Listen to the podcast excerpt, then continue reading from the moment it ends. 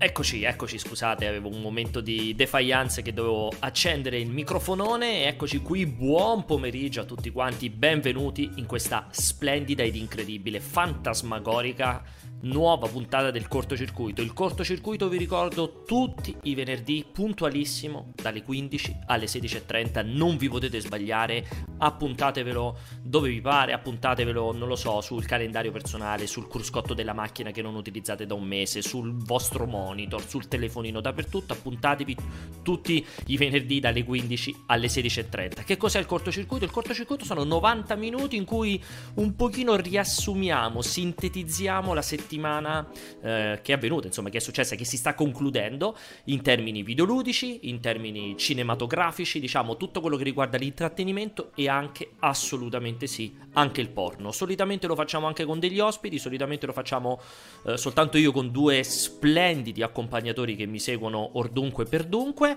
e proprio quest'oggi ovviamente lo faremo soltanto con queste due persone perché non ci sono ospiti, due argomenti non vi sentono ancora, due argomenti spumeggi- spumeggianti insie- insieme al sottoscritto Pierpaolo, ovviamente ci sono, fra poco li vedrete, preparatevi, rullo di tamburi, rullissimo di tamburissimi, eccoli qui, vedete. Un... Buongiorno, buonasera. Si è rimpicciolito Francesco, cioè fino a mo sono stato a sistemarla incredibile, vedete un meraviglioso... non ho fatto niente, eh? Esatto, un meraviglioso Francesco e un meraviglioso Alessio. Buongiorno ragazzi, buon pomeriggio anzi. No, buon pomeriggio. La, la, domanda, la domanda è, è, un bellissimo programma che faceva dei picchi di ascolto quando si parlava di pornografia con gli ospiti e mi confermi che la linea editoriale in questo momento è cancellare gli ospiti e cancellare la pornografia. Poi non ti lamentare se non lo guarda nessuno sto cazzo. Assolutamente, confermo. In realtà la pornografia sto cercando di riaccenderla, vorrei proprio fare una sorta di... neanche uno spin-off, cioè che una puntata al mese c'è un porno attore o una porno attrice. Mi sto un po' sbattendo, questa quarantena diciamo che non mi sta aiutando, però stiamo facendo il possibile. Prima o poi salterà fuori anche la, di nuovo una nuova pornoattrice. Dimmi. Beh, scusami, Pierpaolo, ci sta aiutando perché possiamo così andare ad esplorare nuovi volti, nuove Bravo. attrici. Bravissimo. Abbiamo tutto il tempo per rinfrescare la lista ospiti. Mi piace moltissimo quello che hai appena detto. Ne approfitto come al solito per salutare tutta la chat, per salutare tutti gli splendidi moderatori, sia Jack che Baymax. Non so chi c'è di voi due, se c'è addirittura un terzo moderatore che non ho appena salutato. Vi ricordo come sempre che eh, il cortocircuito lo potete vedere adesso in live su Twitch, lo potete potete vedere on demand sul nostro canale YouTube, oltre che su Twitch e sul sito, e lo potete anche vedere, sentire anzi on demand sul podcast, su tutte le piattaforme eh, podcast che si trovano in giro. Allora, anche sul canale 666 di Sky, eh, anche quindi... sul canale 666. per chi lo, guarda, lo, stesse guardando su YouTube, qui sotto ci bisogna mettere vabbè il subscribe che non mi frega un cazzo, ma commentate perché uno dei pochi piaceri della mia quarantena è leggere la domenica pomeriggio i messaggi di odio che arrivano riguardo alle stronzate che dice Pierpaolo, alle minchiate che dice Serino e complimenti allora, nei miei confronti. Io ho Perché una telefonata, guarda, io ho una telefonata, guarda. scusate, una telefonata in tempo reale di Vincenzo. Eccolo, Pronto? Deve essere una cosa gravissima che è Che lui non lo sa che facciamo il cortocircuito. Non è la musica del pre-live, è un piccolo tappeto musicale commesso sotto, dà molto fastidio? ok, ringraziamo Vincenzo. Ti ho detto che cazziamo. Quindi è voluto, mamma mia, dovreste sentire il tono vocale, tra l'altro. Sì, ma abbassalo magari, grazie, io purtroppo non lo sento. Qualcuno può fare monitoraggio e dirci se è una rottura di cazzo oppure no? Eh, ma tra l'altro era la persona più arrabbiata di tutti. Cioè, come se avessi fatto, non lo so, avessi aperto il cortocircuito con delle foto di nudo. Praticamente il tono era lo stesso. La allora, censura. Allora, dicevo... Comunque ti, te, lo, te, lo, dico Pierpaolo, mi sto un po' allenando con i giochi di prestigio. Bravo. Potrei arrivare in qualche salottino con dei colpi Però, di scena clamorosi. attenzione, attenzione, io ti dico sempre una cosa importante, Alessio. Mi piacciono i giochi di carte, soprattutto quando li fai te. Alessio è molto bravo con i giochi di carte, ce ne ha, ne imparati due o tre a memoria e e comunque sa, cioè, sa farli bene, sono molto piacevoli. Ma ti ho sempre detto che per me lo step vero sono i giochi di prestigio con le monete. Perché no, io non, è... non, sono un amante né delle eh, monete né, del, del, né delle monete né del cubo di Rubik, che non, non mi piacciono quel tipo di magia. Allora, a parte il cubo di Kubrick, torniamo a noi. ehm, puntata, dicevo, una puntata in cui, siccome viene fuori da una settimana di grande tristezza videoludica, ma di grande tristezza generalizzata, non soltanto videoludica, una, sett- una puntata in cui vedrete tranquillamente che... Um, non sono riuscito a tirare fuori chissà che argomentazioni, ma so che ne parleremo tantissimo insieme a questi miei magnifici colleghi. Due argomenti, come state vedendo in questo momento. Primo argomento, le difficoltà di PlayStation, di PlayStation 5. Un titolo volutamente clickbait che cerca di stimolare pura console war ma che non dirà nulla. Perché? Perché c'è stato questo report di Bloomberg di cui parleremo e che abbiamo prontamente notiziato su uh, multiplayer.it con 65 notizie differenti, ovvero il Tutto rischio... in ritardo poi, eh? cioè voi ne fate più degli altri ma e... sempre dopo gli altri. Più degli altri, più tardi degli altri e scritte peggio degli altri. Per cui esatto. è tutto un mix di cose. E dicevo, saluto ovviamente i nostri meravigliosi ed incredibili newser. Sto chiaramente scherzando, anzi, li cito questa volta per, anche per guadagnare un po' di tempo. Mi farò anche vedere mentre li cito. Simone Tagliaferri, Tommaso Pugliese, Giorgio Melani e assolutamente ultimo, ma non per importanza, Luca Forte. Quindi, i nostri quattro splendidi newser a cui si devono il. Ma 100... Simone Pettine è licenziato? Ah, scusate, anche avete ragione. E sì, il grandissimo Simone Pettine Pettine. Chiedo stravenia per Simone Pettine. Eh, assolutamente. È, l'u- è, l'uomo ombra. Vero, eh. quelle 5 persone a cui si devono tutti praticamente gli accessi di multiplayer.it. Eh, stavo dicendo allora, PlayStation 5 c'è questo report di Bloomberg. Si parla di un rischio di slittamento, un rischio di prezzo elevato, un rischio di poca produzione, ma lo esploreremo più nel dettaglio grazie a un grandissimo nostro insider che è Francesco Serino, che è stato fino a settimana scorsa da Foxconn a seguire la produzione.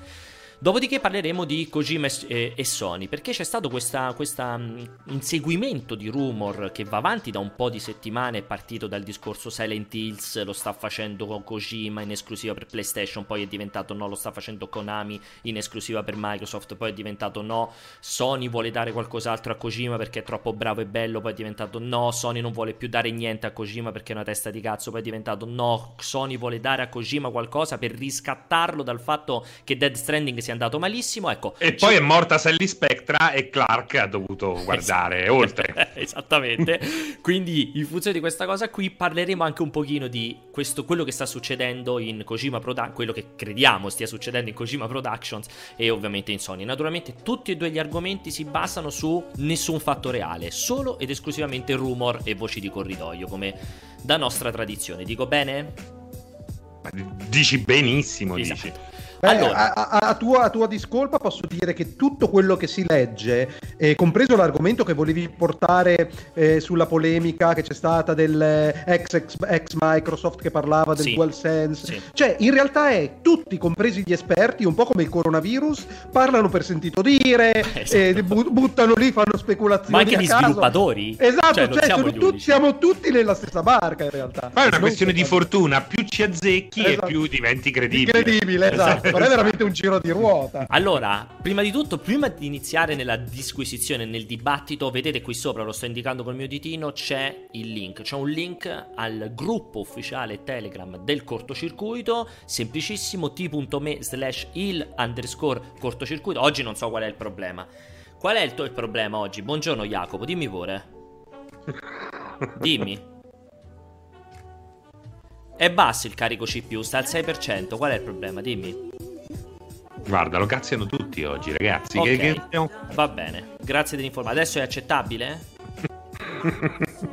Eh vabbè, grazie mille Jacopo, a presto. Vogliamo sapere qual è il problema però. Voleva sapere se il carico della mia CPU era accettabile sotto il 10%. Aveva questa Ma soltanto per la statistica lo voleva sapere. sì, lui poi. lo registra, ogni tanto registra la statistica e sapere qual è il carico CPU, poi la manda ai ragazzi di OBS. Vai, al prossimo, adesso. Sì, pronto Alessio, dimmi pure.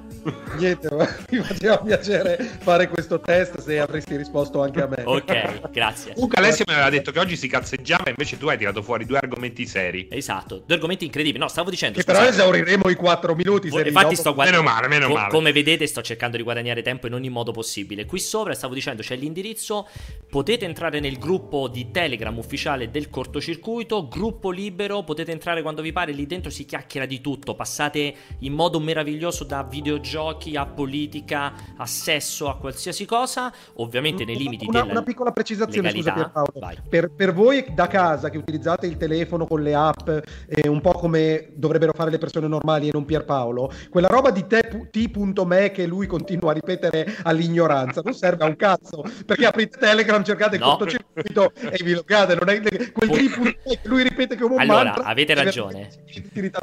Avete ragione, potete tranquillamente cercare con da dentro Telegram il cortocircuito, forse ce n'è un altro canale che ovviamente non è quello ufficiale, ma ancora più comodo, se avete l'applicazione installata e non vi va di fare la ricerca, basta che scrivete quell'indirizzo su un qualsiasi browser e lo smartphone è abbastanza intelligente da aprirvi l'applicazione e farvi entrare direttamente all'interno del canale. Detto questo, allora, um, iniziamo, iniziamo, a fare... Ah, naturalmente entrare nel canale di Telegram, scusate, mi stavo import- dimenticando l'informazione più importante, perché canale te- sul canale Telegram dalle 15 alle 16.30, cioè durante eh, il cortocircuito, potete lasciare le vostre domande audio, l'unico posto da dove peschiamo le nostre domande audio che facciamo sentire durante la puntata e che sentite poi remixate durante la sigla eh, iniziale, domande molto brevi, entro i 20 secondi, altrimenti, entro i 30 secondi, scusate, altrimenti verranno censurate e bannate, e una domanda a testa per puntata, per episodio. Ok, allora eh, iniziamo a chiacchierare. Iniziamo a chiacchierare di questo report di eh, Bloomberg. cioè, ma qual è il problema? Che è successo? Perché non lo vedo io. Cosa sta succedendo? Ma perché ti hanno chiamato? Ma sei serio o stai scherzando? Comunque ritmo oggi, eh. Oggi ritmo. Ma... Hai finito? Ma perché non ci. Ma, ma, secondo me è Jacopo che vuole Questo è Umberto. Adesso è chi mi ha ah, chiamato Umberto. Adesso aspetto che mi chiami, non lo so a chi, a chi altro tocca. Pucci, pucci. allora. Stavo dicendo, scusate, oggi è veramente incredibile la puntata, la giornata e mi fa, più che altro mi fa piacere perché significa che diverse, almeno fino, a meno, fino ad ora almeno tre persone differenti seguono il cortocircuito a questo punto. Ci apri, ci apri in un browser questo coso di Bloomberg, metti caso che qualcuno non l'abbia letto. No, non voglio aprire quello di Bloomberg, fra poco inizierò a far vedere della roba inutile di PlayStation, non ho preparato il browser per far vedere Bloomberg. Ora facciamo finta che tutti a casa non no, l'abbiano racco- letto. Scusami te Alessio che sei, perché ho voluto fare questo argomento con voi due perché da un lato abbiamo l'uomo delle previsioni perfette, cioè Francesco. Perché Francesco ha fatto quella previsione incredibile di The Last of Us che io veramente non, cioè, mi sarei potuto giocare un viaggio in America per quella cosa della previsione e lui l'ha azzeccata. E invece dall'altra parte abbiamo Alessio che è l'uomo dell'economia. Ricordatevi se volete avere consigli di borsa dovete sentire Alessio, che lui li dà tranquillamente, anche se sono illegali, ma lui comunque li dà. Uh, quindi volevo chiedere proprio a voi due. Allora, Alessio, partendo da te, raccontami cosa ha raccontato Bloomberg.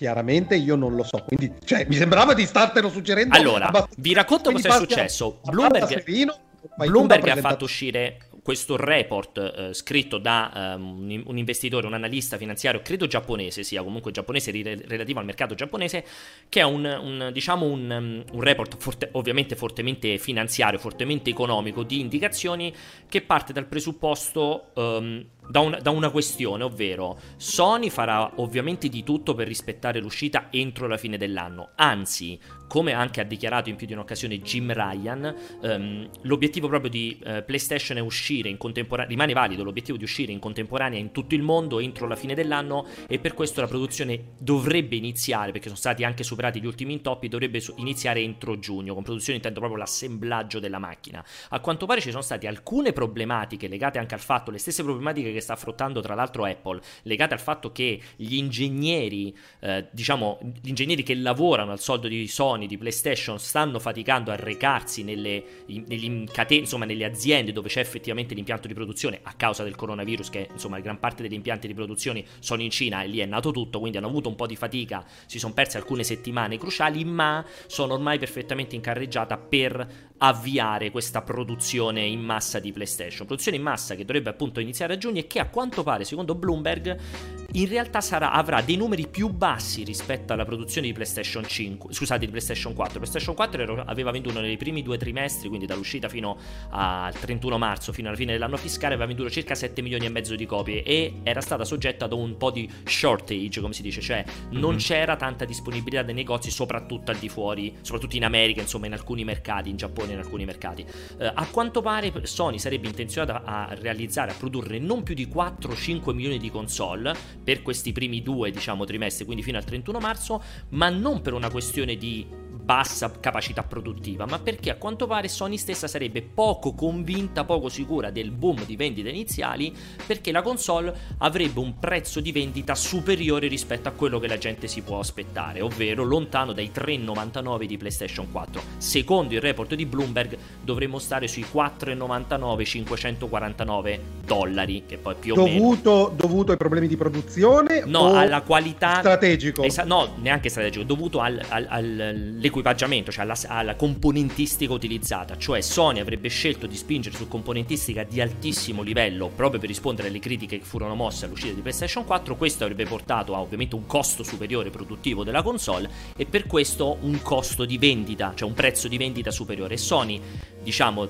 crede che quel prezzo sia un po' troppo alto, Sony stessa un po' troppo alto per poter vendere tante console quante quelle di PlayStation 4 al lancio e per questo motivo ha, ha, ridotto un poco la produzione iniziale. Naturalmente ragazzi parliamo, poi vi lascio la parola, eh, parliamo di speculazioni, parliamo di analisi finanziarie basate su, ovviamente su chiacchiere fatte con insider, ovviamente su chiacchiere fatte con linee produttive, cioè più valevoli delle notizie di multiplayer, ma non si parla di dichiarazioni ufficiali di Sony e di PlayStation. Vai Franci che vedevo che volevi chiacchierare no, un po'. Scusate, sì, scusate, per... Pierpaolo, ti prego di abbassare abbassare ancora un pochino di più la musica in sottofondo perché molta gente si sta lamentando. Vai Seri. No, perché è, uscita una. stanno uscendo, diciamo, in queste ore diverse ricerche di mercato, sia fatte in Europa che in Giappone che naturalmente eh, in America. Sappiamo che l'America è partita in netto ritardo con, l'emer- con l'emergenza Covid eh, però sappiamo anche che l'amministrazione Trump ha molta fretta di ripartire. A un certo punto loro sono molto più pragmatici di noi, eh, come anche altri popoli europei, quindi a un certo punto fanno un calcolo proprio di, di soldi e dicono comunque ci conviene riaprire. Eh, però quel che è già stato fatto, il lockdown in corso, sembra, secondo questa ricerca statunitense, scusate se adesso non ricordo bene da chi è stata fatta, ma è stata riportata, se non sbaglio, anche da Game Industry, sembra che le intenzioni di acquisto um, si... Um, saranno molto più eh, propense ad acquistare una next gen agli inizi, quindi durante il lancio, mentre si prevede un rallentamento e un, succe- un uh, successivo um, una successiva ripresa, eh, ma si, vede, si, prevede il, rallentamento al, nel secondo anno di vita del, della, diciamo, della prossima generazione. Quindi, se questo fosse vero, quanto detto da Bloomberg, sarebbe comunque un'occasione persa da parte di Sony e presumibilmente anche di Microsoft di sfruttare ancora un potere d'acquisto che al momento, comunque subito dopo l'emergenza Covid, potrebbe ancora essere, diciamo, ehm, non alla all'altezza del, di, di, ciò che accadeva prima dell'emergenza, ma comunque non ancora così eh, a rischio scricchiolante come potrebbe esserlo fra un anno. Ecco, questo volevo dire che secondo me poteva essere interessante. Allora, una cosa per sintetizzare, perché forse non ho capito bene. Tu dici semplicemente questa strategia attendista o cose del genere è un po' pericolosa perché secondo te le cose andranno meglio del previsto nel periodo natalizio e rischiano esatto. di perdere il treno del Natale. E soprattutto sembra, attraverso queste ricerche di mercato, che un rallentamento sì ci sarà, ma ci sarà successivamente. Cioè, se, eh, diventerà piuttosto pesante durante alla fine del 2021 ecco quindi quando la console dovrebbe essere già comunque nel pieno della sua, della sua generazione del suo sviluppo Ok. Capito? Sì, eh, perfetto. Dopodiché ti volevo chiedere proprio questa cosa qui. Tu comunque continui a credere a un'uscita entro la fine dell'anno? Perché Io ho sempre c'era, detto. C'era anche quel discorso, un po' nel report era leggermente accennato sul finale, poi noi l'abbiamo anche mm. ripreso e meglio esplicitato su multiplayer, ovvero l'ipotesi, cioè la questione che Sony sia um, totalmente intenzionata comunque a rispondere a dovere a Microsoft, cioè sarebbe disposta a slittare l'uscita della console al prossimo anno solo ed esclusivamente se Microsoft sposta l'uscita della console al prossimo anno, cioè comunque fa di, fare, farà di tutto per uscire entro per quest'anno anche a costo di avere meno macchine o appunto escludere alcuni mercati. Guarda, io sono, rimango comunque abbastanza stupito ogni volta eh, che sento la volontà di eh, rispettare i piani. Io personalmente sono stato il primo a dire che probabilmente sarebbe stato meglio, ma comunque anche plausu- plausibile il posticipo della next gen, quindi sia Microsoft che Sony al 2021. Mm. Però eh, la situazione è talmente mobile, non sappiamo quanto durerà. Eh, sappiamo che la Cina in qualche modo ne è uscita o comunque sta, si sta muovendo come se oramai ne fosse uscita, perché perché poi lì non sai mai qual è la realtà. Quindi eh, c'è, un po', c'è la possibilità di produrre, ma probabilmente non c'è dall'altra parte dell'oceano la possibilità di acquistare. Eh, sarà molto interessante perché è veramente un terno all'otto, perché eh, di fatto una situazione del genere in tempi moderni, con la tecnologia così presente nelle nostre vite private, non si era mai visto. Quindi eh, probabilmente io ho sempre detto è meglio posticiparle, al di là se fosse possibile comunque eh, produrle e distribuirle, ehm, però oggi forse penso che sia il caso uscire il prima possibile.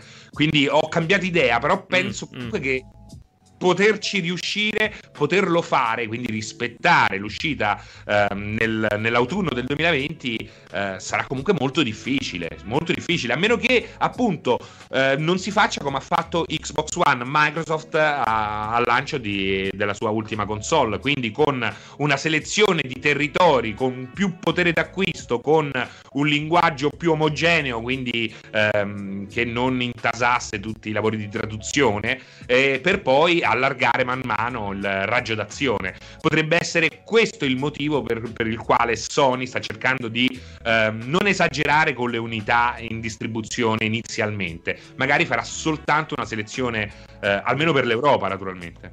Allora, vedo, sto, sto, seguendo la chat che vi state tutti lamentando della, della qualità del microfono, dell'audio. Io in realtà eh, non ho alcun tipo di problema, quindi cioè, io sento entrambi perfettamente non vedo clipping strani, quindi non, non, so che spiegarvi. L'unica cosa che posso fare adesso, ho rimosso la musica di sottofondo, mi sembra veramente poco credibile che sia quella la problematica, però tanto vale provare. Eh, mi dispiace, no, spero che non sia... non è il mio microfono. No, infatti, no, ma anche perché io ti sento perfettamente, quindi credo che ci sia qualche scazzo strano dentro OBS e più di questo purtroppo non posso fare. Eh, Ale, ehm, volevo sentire anche un po' il tuo parere in proposito, cioè come vedi questa... Eh, come vedi la situazione, come, come vedi tutto, insomma, da questo punto di vista. Allora, partendo dal presupposto che nessuno può sapere quali siano i problemi ve- veri, problemi reali di produzione, di situazione in Cina, ma possiamo soltanto prendere sti rumor per quello che sono, quindi e, e diamo per scontato che qualche problema ci sia, perché effettivamente non è che la Cina stia lavorando pieno, a pieno regime. E come tu mi insegni Pierpaolo, per la teoria dei giochi converrebbe che entrambe si mettessero d'accordo esatto. per posticipare il lancio, ma come tu mi insegni la teoria dei giochi non regge perché una delle due converrebbe sempre metterla nel culo, culo Esattamente. Qual è, qual è, il problema qui? Il problema è che eh, è, questo Natale è strategico, a ragione del fatto che sicuramente Sony e PlayStation partono eh, da una posizione di privilegio con una diffusione eh, in, scala enorme rispetto a Microsoft, rimane il fatto che il primo che arriva, che può dimostrare la potenza della console e che le comincia a vendere, avrà un vantaggio competitivo mostruoso. Quindi, salvo apocalissi di produzione sulle quali non si può fare assolutamente niente, penso che le strategie continueranno a, mi- a mirare all'uscita natalizia natalizia. Non penso che possano cambiare se non per reali problemi di produzione che non dipendano da nessuna delle due, che non siano completamente fuori controllo.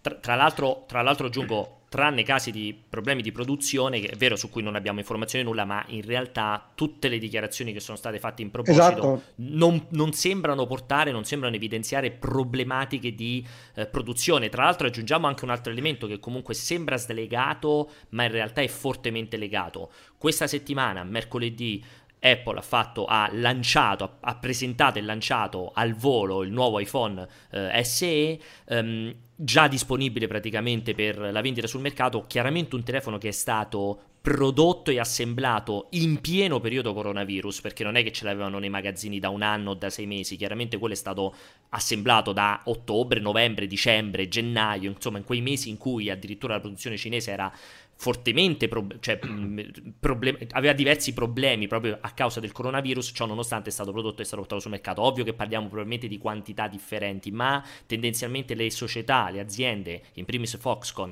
che assemblano i prodotti eh, iPhone, i prodotti di Apple, sono esattamente le stesse aziende che tendenzialmente assemblano la produzione delle console. Quindi questo dovrebbe essere l'ennesimo esempio del fatto che problemi produttivi sos- consistenti, sostanziosi, pensiamo agli S20, pensiamo al OnePlus appena annunciato, pensiamo a tutta la parte della filiera degli smartphone, se non ci sono state problematiche lì è evidente che difficilmente PlayStation 5 e Xbox Series X verranno bloccate perché non ne riescono a produrre a milionate. La trovo molto poco credibile questa, questa, problematica qui. È chiaro che si tratta di scelte di mercato molto importanti. C'è la leva prezzo, c'è probabilmente la leva della line-up che sicuramente su PlayStation è più incisiva rispetto a quella di Xbox, perché ricordiamo comunque Xbox Microsoft ha già chiaramente dichiarato che non ci saranno esclusive di Series X al lancio, quindi è, è, diversa anche la necessità di avere un titolone grosso. Non so, Francesco, non so Alessio se siete d'accordo con me. PlayStation 5 deve necessariamente arrivare sul mercato con almeno un titolo esclusivo grande. O vi immaginate un lancio senza un'esclusiva di peso? Beh, l'idea è che loro avessero almeno un'esclusiva di peso, cioè eh, questa è quanto mm, è la conclusione a cui eravamo arrivati un po' tutti. Poi è tutto da vedere perché potrebbe essere che pure loro si muovano su, quei, su quel tracciato lì. Eh. Il fatto che ci sia un numero limitato di unità potrebbe eh, persino lasciar pensare che questa grossa esclusiva PlayStation 5 eh, non ci sia inizialmente, quindi eh, staremo a vedere perché poi sarebbe inutile uscire con un'esclusiva senza poter, eh, poter permettere tutti quelli che hanno intenzione di giocarla appunto di acquistare la console, acquistare l'esclusiva e giocarci. Quindi potrebbero cambi- essere cambiati anche persino i piani in corsa, perché ripeto, è talmente malleabile la situazione che è tosta, è tosta capire. Secondo me stanno un po' tutte e due navigando a vista, forse un po' più Sony che è quella che si è ritrovata un po' più eh, nella melma con eh, l'avvento di tutto quello che poi conosciamo. Alessio, sei d'accordo? Eh, sì, relativamente, nel senso che ovviamente è auspicabile per loro per primi avere un system seller nuovo, originale e esclusivo, ma resta il fatto che la comunicazione di Sony ci ha abituato sempre a una scoreggia e un tantan mediatico di proporzioni gigantesche in tutto il mondo. Questo significa che non abbiano nemmeno bisogno di un titolo al lancio da comprare con la console, ma semplicemente che facciano un bel evento o qualcosa per cui promettono che avrai quella cosa lì più avanti. Già questo per loro è un driver mostruoso. Assolutamente. Vediamo il tantan che fanno, a loro bastano anche le chiacchiere, come basta far vedere, come è stato bastato far vedere il logo di Final Fantasy VII Remake. Esatto. Cioè, gli basta veramente, veramente poco per eh, avere una leva competitiva eh, pur, purtroppo molto difficile da scardinare per Microsoft che chiaramente sta puntando più sul servizio che non sul gioco, per quanto stia investendo, ma siamo tutti in attesa eh, della presentazione dei titoli first party, perché la strategia c'è, adesso manca la ciccia. Per quanto riguarda la questione prezzo, invece... Ehm, prima dicevi che c'era il rischio che fosse più alto e non è che lo dicevo, scelte. lo dicevo io ovviamente cioè, sì, riportavo sì, Bloomberg. Esatto, cioè, anche, per rumor, me, anche, per me, le console costeranno di più rispetto alla precedente sì, generazione. sì sono, cioè, sappiamo che il prezzo è una delle variabili più controllabili per quanto riguarda input output a, a livello di posizionamento del prodotto. Cioè tu sai che eh, fai una piccola ricerca di mercato a 400 ne piazzi X a 450 ne piazzi così a 500 a 600 ne piazzi così, così. di solito è è, è abbastanza eh, elastico la domanda rispetto al eh, eh non esponenziale, non, non, è proporzionale, inversamente proporzionale al prezzo, ma non in scala 1 a 1. Quindi, sinceramente, anche un aumento di costo della console non penso che eh, comprometterà le vendite. Semplicemente loro avranno fatto la tara della, mancata, della piccola percentuale di mancate vendite a fronte magari di una affidabilità di una performance migliore che gli eviteranno tante rotture di cazzo magari in assistenza, in eh, vantaggi competitivi appunto sul funzionamento dei giochi, che cavolo ne so, di qualsiasi tipo. Quindi anche quella non la vedo come una variabile ehm, eh, preoccupante. L'ultima poi... cosa, Vai, scusami, scusami, scusami l'ultima cosa, eh, però no, ti lascio parlare perché tanto volevo buttare dentro un'altra cosa sul prezzo che però allarga troppo il discorso. No, ma volevo aggiungere una cosa sul prezzo, volevo semplicemente dire che i, i, i, almeno i primi 2 milioni di console al lancio li puoi vendere a qualsiasi prezzo, eh, perché esatto. lì hai sì, sì, ricordiamoci, il punto. Eh, ricordati quando esatto. c'era lo shortage PlayStation che andavano in Giappone e le vendevano a 1000 euro. Sì, sì, esatto, cioè, non è pro- al lancio tu puoi proporre veramente qualsiasi prezzo, il problema è quanto riesci a modificarlo eh, più avanti, magari ecco dopo 5-6 mesi però le, gli entusiasti, gli hardcore gamer sono disposti, sono anche persone che di solito hanno una buona capacità di spesa e sono eh, disposti appunto ad avere la console, l'ultimo modello, il prima possibile e soprattutto a qualsiasi prezzo. Allora, eh, io ne approfitto. Scusami per Paolo, scusami per Paolo, sempre sul prezzo. Sì. È un discorso che per me è molto interessante, era, era emerso in uno dei gruppi al cortocircuito di Zatatatini, non mi ricordo, che è la questione di quanto siamo propensi a spendere abbastanza per una console da gioco rispetto ai soldi che buttiamo via.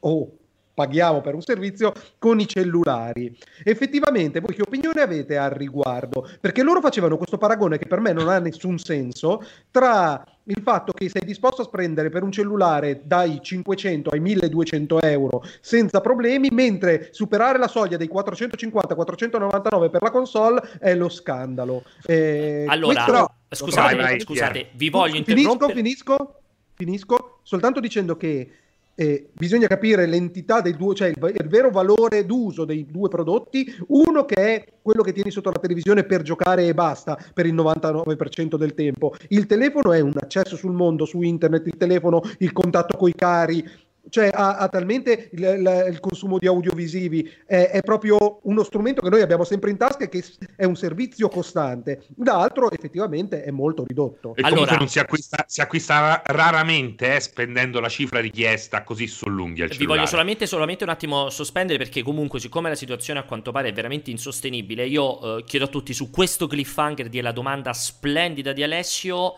vi chiedo di rimanere sul canale, io staccherò veramente un secondo di numero la connessione. Aspetta Pierpaolo, aspetta, non fare questo, prova a richiamare noi. No, no, no, è chiaramente un problema di OBS, chiaramente, perché non è un problema di Skype, perché io vi sento perfettamente e comunque ho l'istogramma sotto mm-hmm. de- de- l'equalizzatore sotto e funziona ed è perfetto l'audio. Scusate cui... ragazzi, c'è Every nell'altro canale. Esatto, pazientate che, un secondo. Vi, vi sta aspettando, andate là e poi se vi capita tornate. Uh, veramente neanche 15 secondi e torno qui. Immaginate come se fosse della pubblicità un attimo. Allora, Alessio ha fatto una domanda eccezionale. Um, però non ho capito bene la tua presa di posizione, cioè siccome tu dicevi che non aveva senso, nel senso che secondo te è un paragone che non si può fare perché il prezzo è indipendente dal prodotto oppure intendi dire che sul cellulare siamo più predisposti a spendere? No, no, no, no, io portavo, portavo semplicemente, contestualizzavo la domanda per dire, ok, Facciamo, vi faccio questa domanda, cosa ne pensate? Però partiamo dal presupposto, non dimentichiamo che sono due prodotti che hanno una natura completamente diversa, che magari il cellulare assolve vagamente al eh, bisogno di divertimento che viene eh, esplicitato nel videogioco. Mm. Però è, è, veramente un paragone difficile, però era emerso, è interessante. Allora, eh, io, io, rispondo io, dopodiché lascio la parola con grande piacere a Francesco, perché non ho idea del suo punto di vista, non ho idea del tuo. Per me è un paragone che non ha senso perché è una stronzata, nel senso che no, non reputo il cellulare o lo smartphone una roba non lo so, appunto, talmente un bene essenziale che siamo disposti a spendere qualsiasi cifra per averlo. Mm, questa mi sembra una cazzata, quindi per me la console può anche costare 800 euro esattamente come lo smartphone ne può costare fino a 1500 se vai a comprare un iPhone.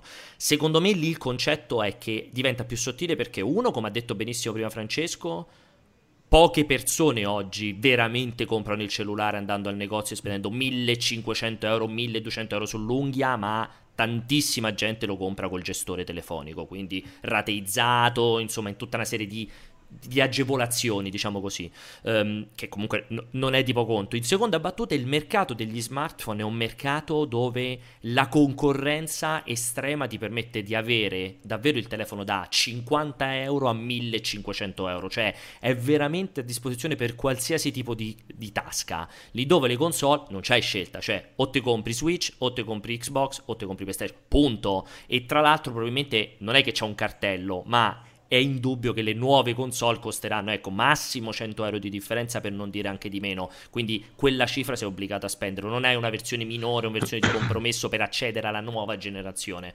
Quindi levato questi due particolarità, secondo me, la console può anche costare 800 euro, ne può costare 600. Io ribadisco sempre il confronto con 20 anni fa, 30 anni fa, dove veramente comprare un gioco era una cazzo di sassata. Cioè, io, io non smetterò mai di ripeterlo.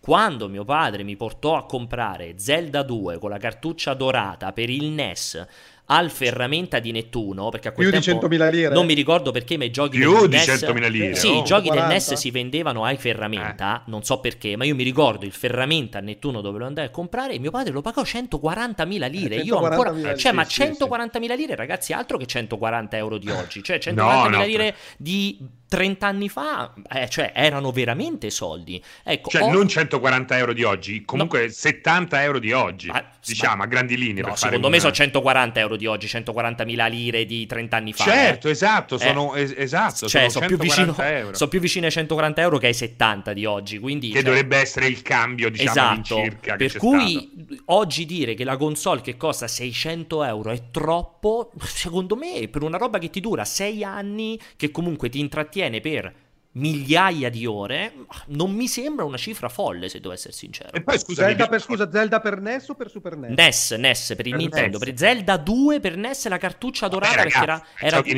era quella che, ti, che, registrava, ti registrava il salvataggio, la cartuccia dorata, ancora me lo ricordo. Zelda 2 per il NES. Nel 64 erano tutti in una sassata. Eh. Arrivavi anche a 180.000 lire, che era il, quello che ho pagato per International Superstar Soccer 98. Ma poi parliamo anche delle console, ce lo dimentichiamo. Io mi sono esatto. fatto 4 mesi di pizzeria per pagare 800.000 lire di PlayStation 1 o mille, un milione e due di PlayStation 2. Ragazzi, sono cifre che non eh. puoi convertire automaticamente in euro perché c'era tutto un altro potere d'acquisto, quindi costavano molto di più, si sono abbassate. PlayStation 4 e Xbox One sono tra le console meno costose eh sì. di sempre. E lo ripetiamo, eh, rip- lo ripetiamo sempre in tandem a un'altra cosa. Sono le uniche console uscite in recessione mondiale. Probabilmente anche le successive. Però le successive non sono state pensate per una recessione mondiale eh, e quindi ci sarà una discrepanza, secondo me, nell'offerta e nella capacità di acquisto. Eh, però Tra l'altro, volevo, volevo sentire anche per il tuo punto di vista, esatto. Cioè, cioè... I cellulari penso uguale a te, identico. Scusate, scusate, ho appena trovato un convertitore che tiene conto del tempo. Zelda 2 uscì nel 1987, cioè. 140.000 lire dell'epoca, all'ordo dell'inflazione, oggi sono circa 161,54 ecco, euro. Pensa se. Quanto? 161,54. Eh. Ah, cioè, rendetevi conto, pensate se oggi un gioco costa 160 euro. Cioè... Quanto ho pagato Wing Commander 3? 149 mila lire. Cioè, di che parliamo? E, appunto, cioè, c'è stato comunque una diminuzione e tra l'altro c'è stata una diminuzione a fronte di tendenzialmente un aumento di longevità enorme, perché ricordiamo anche che i giochi di 30 anni fa, il gioco per Amiga, il gioco per Super Nintendo, il gioco per NES, cioè erano titoli che, cioè pensiamo all'Altered Beast per Mega Drive, io non me lo dimenticherò mai, Altered Beast per Mega Drive, ci andavo sempre a giocare regalo da un mio carissimo amico, pagato anche lui 130.000 lire, 190.000 lire, o eh, Altered Beast, se giocavi bene in 4 ore lo finivi. Cioè, oggi quanti giochi ci sono che finisci in 4 ore, a parte Resident Evil 3, e infatti per questo è stato distrutto. Cioè, oggi ci sono i, i giochi, oggi ti durano centinaia di ore. Una volta il gioco che ti durava centinaia di ore era veramente, eh, cioè, la, la, proprio la mosca bianca. Quindi cioè, è proprio un altro sistema. Ecco, fare il confronto che sui cellulari siamo disposti a spendere di più perché li portiamo più dietro, mm, non lo so, boh, secondo me lascia un po' il tempo che trova. E comunque pure le console duravano di meno, perché al quarto anno e al quinto venivano sostituite, adesso arrivi fino al settimo, sì, se non di più a volte. Quindi... Anzi, queste qua saranno su- totalmente supportate anche per eh, gli anni successivi, quindi, quindi a quanti anni di vita arriviamo? Se hai comprato una PlayStation 4 al lancio, te la puoi tenere ancora. Vabbè, che ormai le PlayStation ululano con le loro ventole, quindi eh, esatto. vorresti ucciderle così con le tue mani. Però se vuoi... Eh, se no, puoi... non, vorrei una, non, vorrei dire una, cazzata, ma pare che PlayStation 4 Pro abbiano reingegnerizzata per togliere tutte quelle rotture di cazzo della ventola di cui si parla no, molto. No, eh. diciamo il, il primissimo restyling nascosto, il restyling silenzioso di PlayStation 4 Pro che arrivò circa un paio di mesi dopo hanno leggermente modificato, se non ricordo male, l'orientamento delle pale e questo ha cambiato la rumorosità. Sì, Ri- però comunque rimane comunque una, riparte. Esatto, no, ragazzi. rimane una console rumorosa, cioè se la sì. confronti con qualsiasi Xbox rimane una console rumorosa la PlayStation 4. E poi Pro. secondo me PlayStation 4 è stata una gran console anche come, per come è stata concepita, ma la Pro proprio eh, no. La Pro, la Pro me... sta per proprio no. E, esatto, tra l'altro. Nell'ultima, l'ultima se volevo dire appunto nel report di Bloomberg, prima che mi dimentico, che il report di Bloomberg eh, tira anche in mezzo eh, il dibattito sulla tipologia di comunicazione che eh, Sony sta adottando e ehm, il tipo di Bloomberg dice chiaramente che la, l'aver distribuito, l'aver rilasciato quella specie di annuncio con quattro foto del DualSense, cioè aver annunciato in quel modo il DualSense, anche quello è frutto di una comunicazione, come diceva prima sia Alessio che Francesco, frutto di un periodo estremamente fluido, estremamente problematico dove cioè, le stesse compagnie non sanno bene come sfruttare i propri canali di comunicazione per annunciare la roba e quindi per evitare qualsiasi tipo di leak, per evitare qualsiasi tipo di, di, di problematica, prendono e buttano fuori la roba approfittando dei propri canali. Addirittura nel report si parlava di eh, questo incontro trimestrale che eh, il consiglio dire- direttivo, insomma il consiglio di amministrazione di Sony deve fare che a quanto pare proprio quello in cui dovevano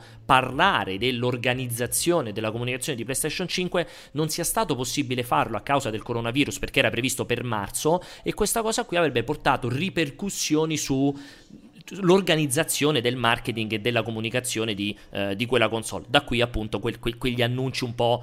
Mm, un po', un po traballanti di, di, mm-hmm. mm, mm. delle nuove feature di PlayStation. Quindi, comunque, dietro ecco, andando ad analizzare, è ovvio che ci siano state delle problematiche. Ecco, probabilmente il coronavirus ha portato più problematiche su un discorso di sviluppo di comunicazioni più che sulla componente hardware produttiva eh, vera e propria. Eh, e questo direi che è abbastanza sotto gli occhi di tutti, perché insomma l'abbiamo detto mille volte, indipendentemente dal successo incredibile, è chiaro che se guardiamo la comunicazione di Microsoft e la comunicazione di PlayStation, siamo molto lontani come, come concretezza. Cioè come Io sono anche, sono anche, molto curioso di... Cioè, mi piacerebbe sapere come gestiscono la comunicazione con i vendor perché di solito la presentazione della console dell'hardware viene fatta sicuramente molto molto prima che al pubblico alle varie catene di distribuzione o robe del genere, però normalmente ci si, si approfittava di eventi dedicati o degli eventi appunto le tre, la, la Gamescom o robe del genere dove c'erano più a, attori p- presenti nello stesso posto. Pensa ai rischi che corre Sony nella sua strategia di comunicazione al pubblico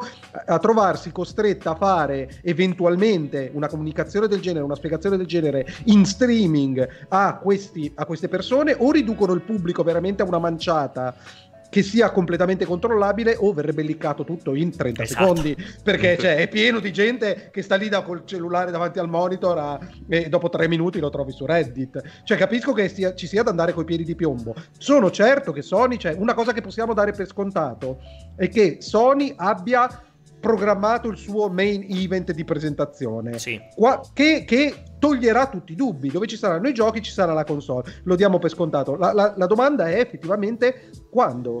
L'avevano pensato a ridosso della Gamescom? E sa- abbiamo sempre quel rumor di, di quel tweet beh, beh, paraculissimo di, del tuo amico Geoff, Jeff? Sì.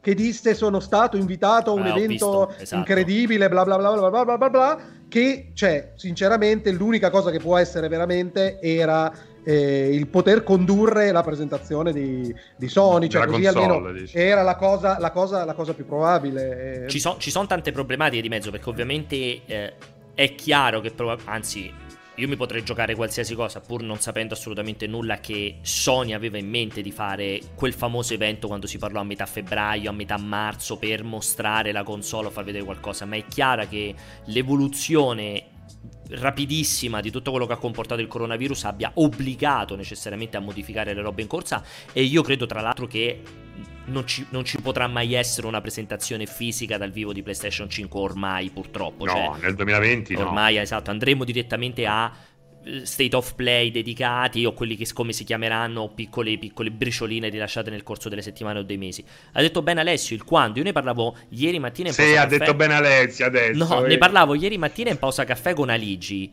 Cioè, c'era, c'era arrivata questa domanda da un lettore, molto, una domanda molto intelligente. Secondo voi, quant'è il, cioè quando è il momento, il periodo massimo entro cui Sony deve annunciare e mostrare PlayStation 5 con il prezzo e la data di uscita per aprire i pre-order e non rischiare che sia un boomerang, cioè che sia troppo tardi e quindi la gente non è pronta a, a sganciare i soldi. Cioè, secondo voi entro quando dovremmo sapere tutto di PlayStation? Settembre. Entro e, e, è, è, la, è, è, la, risposta più ovvia, anche io posso essere d'accordo, ma sostanzialmente è o il giorno prima o il giorno dopo che lo facciamo. No, ma anche per allestire un, una filiera di preordini e di distribuzione, quello chissà, eh. eh però quello, quello, può essere è indipendente, è indipendente, dall'annuncio, cioè loro possono già muoversi con i canali distributivi, con i vendor per trovare una soluzione senza doverla pubblicizzare. Eh, però eh, comunque secondo me meno aspetti e meglio è perché se gli altri nel frattempo hanno detto tutto, sai quanto ti costa, sai che c'hai i first party nel Game Pass, io alla fine faccio la mia scommessa, l'ho fatta, la fai comunque un po' prima, poi è vero che c'è un pubblico che aspetta quella quello eh, e da quello non si muove, no? sì, ma non è preordinabile però Xbox Series X. No, perché non c'è ancora no. neanche il prezzo. Eh, eh appunto. E eh, quindi, quindi finché, finché, non fanno la mossa loro, loro hanno tutto ma il tempo. Quindi per te cambia? La... Cioè, per te il primo che annuncia, il primo che apre i pre-order ha un vantaggio? Per Una forza, percentuale perché... sì. Eh, per forza, cioè, ma per, per un fatto reale del fatto che vado a cliccare su Amazon o su multiplayer. Ma tanto li posso cancellare, pre, li posso cancellare i pre-order. Secondo te, non, non, sì. no non è, non è, così, c'è una propensione all'acquisto, il fatto che tu abbia messo la carta di credito, sai che lo puoi cancellare e questo ti dà tranquillità, ma c'è della gente che fa gli ordini e poi li porta a termine. Cioè comunque, e tu hai comunque un budget di spesa che non è infinito e se lo hai allocato da una parte non lo allocchi da quell'altra. Cioè dopo, il problema è che dopo mi devi convincere a compiere un'azione che è cancellare l'ordine, liberare il budget e allocarlo da un'altra parte, mentre io l'azione l'ho già compiuta. Cioè sicuramente questo ha un valore percentuale sul 5-10% bisognerebbe fare uno studio, ma ha un valore, Però, ovviamente. Diciamo che esistono gli indecisi, come in politica esistono gli indecisi anche nel campo delle console. C'è chi non ha dubbi, comprerà PlayStation 5, ma c'è anche chi cambia a seconda dell'offerta. E ricordiamoci che non è più il periodo, il periodo delle console offline. Oggi eh sì. la decisione del maschio alfa, videogiocatore alfa, porta con sé dietro la scelta di tutti i suoi amici perché vogliono giocare insieme. insieme. Quindi e eh, vi faccio al volo anche l'altra domanda. Che... Poi, scusa, scusa, Pier, ma anche solo il fatto quando, quando se Xbox annuncerà il, eh, il, prezzo e tutto quanto e andrà in preordine, ha sempre quell'asso di picche, di cuori da giocare, del fatto che possa dire, anche, anche avendo la console che costa 100 euro in più, avete un anno di Game Pass gratis, eh, cioè, e a quel punto hai una console che ha pieno regime, non avrà il gioco dedicato, ma sicuramente avrà i giochi upscalati già pronti per essere goduti al meglio, anche quelli passati, eh, con un valore aggiunto che Sony allo stato attuale, non ok, ha. c'è il now, robe del genere, ma diciamo che non sono paragonabili i servizi. Comunque sembra effettivamente che eh, una delle possibilità, una delle strategie è avere la next gen a numeri ridotti comunque sul mercato, ma comunque puntare a una versione slim di Pro e Xbox One X che in qualche modo eh, facciano il lavoro sporco in questi due anni un po' pericolosi. Comunque la maggior parte dei giochi arriverà anche su, questo, su queste console, almeno per quel che riguarda Microsoft, ma ehm, è lecito pensare che Sony non farà cose troppo diverse. Ma scusa, eh, Seri, quindi, quindi... Intendi, intendi, l'uscita contemporanea della console ammiraglia e di quello che viene chiamato no. il Project Lockhart? No, no, no, no, ribasso di prezzo di Pro e One X, secondo ma me. Ma anche ah, una versione, un restyling. A quel... oh, sì, okay, vabbè, vabbè, okay. comunque, comunque non la versione, sì, sì. la versione depotenziata della no, next no, gen. No, no, no, ho capito, capito, capito. Sì, quello, quello è certo. Stato così, no? Quello è certo, ne, ne parlava... Hanno convissuto certo. sempre le console, eh, c'è sempre stato un restyling dopo l'uscita no. sì, dell'ultimo modello. Stato, no. Non ci sono mai state le pro di altre generazioni. Esatto, esatto. potevamo cambiare le cose. Cioè, questa... Cioè, è un po' differente. Anch'io sono molto d'accordo con Francesco che sicuramente al lancio sia Xbox One liscia che Xbox One X, sia PS4 liscia e PS4 Pro avranno istantaneo il giorno di uscita della console, avranno istantaneo il taglio di prezzo di almeno 100 euro. Per, per, andare incontro a quella cosa che fa molto invidia, io la dico, cioè di invidia il produttore hardware, cioè avere l'idea di dire vuoi entrare nell'ecosistema PlayStation Bravo, lo puoi fare esatto. da 99 euro a 600 perché a 99 PS4 liscia, a 199 PS4 Pro, a 4,99 c'hai o a 5,99 c'hai PS5. Quella roba lì è molto stimolante per una persona che perché va in negozio e poi dice vabbè ma ci butto sti 100 euro in esatto. più e faccio quella meglio guarda non ha fatto sfaceli ma ne hanno venduti di Xbox One S con il Game Pass a Natale eh, eh sì, sì più sì, di tutti gli altri Natali con le altre Xbox. Quindi avevi una console che costava 99 euro in offerta con un mese di Game Pass e comunque la, la volontà di molte persone comunque appassionati parliamo di una nicchia quindi non la massa che comunque eh, con quei 90 euro ha sperimentato quello che poteva essere una cosa di cui si chiacchiera molto, appunto il Game Pass e sembra aver avuto un discreto successo nella sua nicchia. Vi voglio fare la seconda domanda velocissima, poi passiamo alle domande che sono tantissime, per cui vi ringrazio, ovvero l'ipotesi di con questa generazione, cioè con la prossima generazione, Microsoft e Sony, o meglio, Sony cambi completamente lo stile di comunicazione e si avvicini alla comunicazione smartphone, cioè annunci la console che è disponibile dal momento in cui lo annuncio al massimo la settimana dopo. Quindi, cioè, arrivare al 15 novembre dove fai l'annuncio e dici ecco la console comprabile da oggi, in tutti i negozi da oggi. Come fanno gli smartphone? È una cosa credibile secondo voi o in quell'ambito no? Bisogna vedere se è fattibile. Secondo me oggi eh, con eh, lo strapotere del digitale, oggi che possono comunque ehm, controllare la comunicazione per tutta la filiera è molto più possibile di quanto lo fosse in passato. Quindi, se è possibile, è anche attuabile, cioè nel senso che lo puoi fare assolutamente senza nessun problema. Secondo te, Ale? Boh, ci, ci, dovrei ragionare perché così a freddo, mh, mm, cioè è ovviamente materialmente possibile, ma, ma mi, chiedo, eh, mi, chiedo, quali siano le convenienze, i pro e i contro di una cosa del genere perché non ho idea di quanto la campagna preordine che deve cominciare prima con la presentazione dei giochi e la creazione dell'hype abbia una valenza proprio sulla allocazione del budget relativa alle console, perché come dicevamo il telefono, eh, a parte che io non mi ricordo eh, di, di, di recente... Ehm, telefoni che sono disponibili dal momento Vabbè, tu... della presentazione. No, però no, la settimana dopo. Esatto. La settimana dopo. No, no, no, la disponibilità nei negozi. Ormai il 99% dei negozi è annuncio entro una settimana apertura pre-order, entro due settimane disponibilità in negozio. L'hanno fatto tutti, l'S20, l'ha fatto proprio di recente il OnePlus 8. Cioè, ormai lo smartphone, non esistono smartphone che annunci sei mesi prima per vederlo sul mercato, sei mesi dopo. Scusa, l'SE adesso quando esce? L'SE è disponibile dal momento vale, in cui l'hanno annunciato. Flagship. Eh. Dobbiamo parlare Ma i flagship, flagship sono tutti così, Alessio. Cioè, l'annuncio sì. e la settimana dopo i pre-order, due settimane dopo la disponibilità in negozio. Due, tre settimane massimo. Massimo, ma massimo. proprio massimo, esatto. Per cui... È, ovviamente tutto possibile, però per me è una contingenza, cioè non, io, io, se fossi Sony, calcolando che non è il cellulare, che ogni sei mesi aggi- a, faccio o un aggiornamento o un'uscita milestone, ma è una roba che, su cui conta la mia strategia dei prossimi cinque anni, pensare a un cambio di strategia nella comunicazione è qualcosa su cui andrei coi piedi di piombo. Già questo ritardo nelle informazioni fa storcere il naso, figurati se arrivano proprio a, a, cavallo, a cavallo, dell'uscita. E comunque Però... raramente, scusami Ale, raramente tu esci di casa per andare a comprare un cellulare perché è uscito il nuovo modello. Sei proprio la nicchia della nicchia della nicchia. Sì quello che fa questo, sì, no? Sì. Perché invece la console tu senti la necessità perché ti dà effettivamente un riscontro tangibile il cambio generazionale. Sì, il cellulare avrà la telecamera migliore, la batteria comunque non è ancora fritta, eccetera, eccetera, eccetera. Ma ormai sei arrivato a un punto in cui lo compri perché ti serve e ti serve quando eh, lo compri.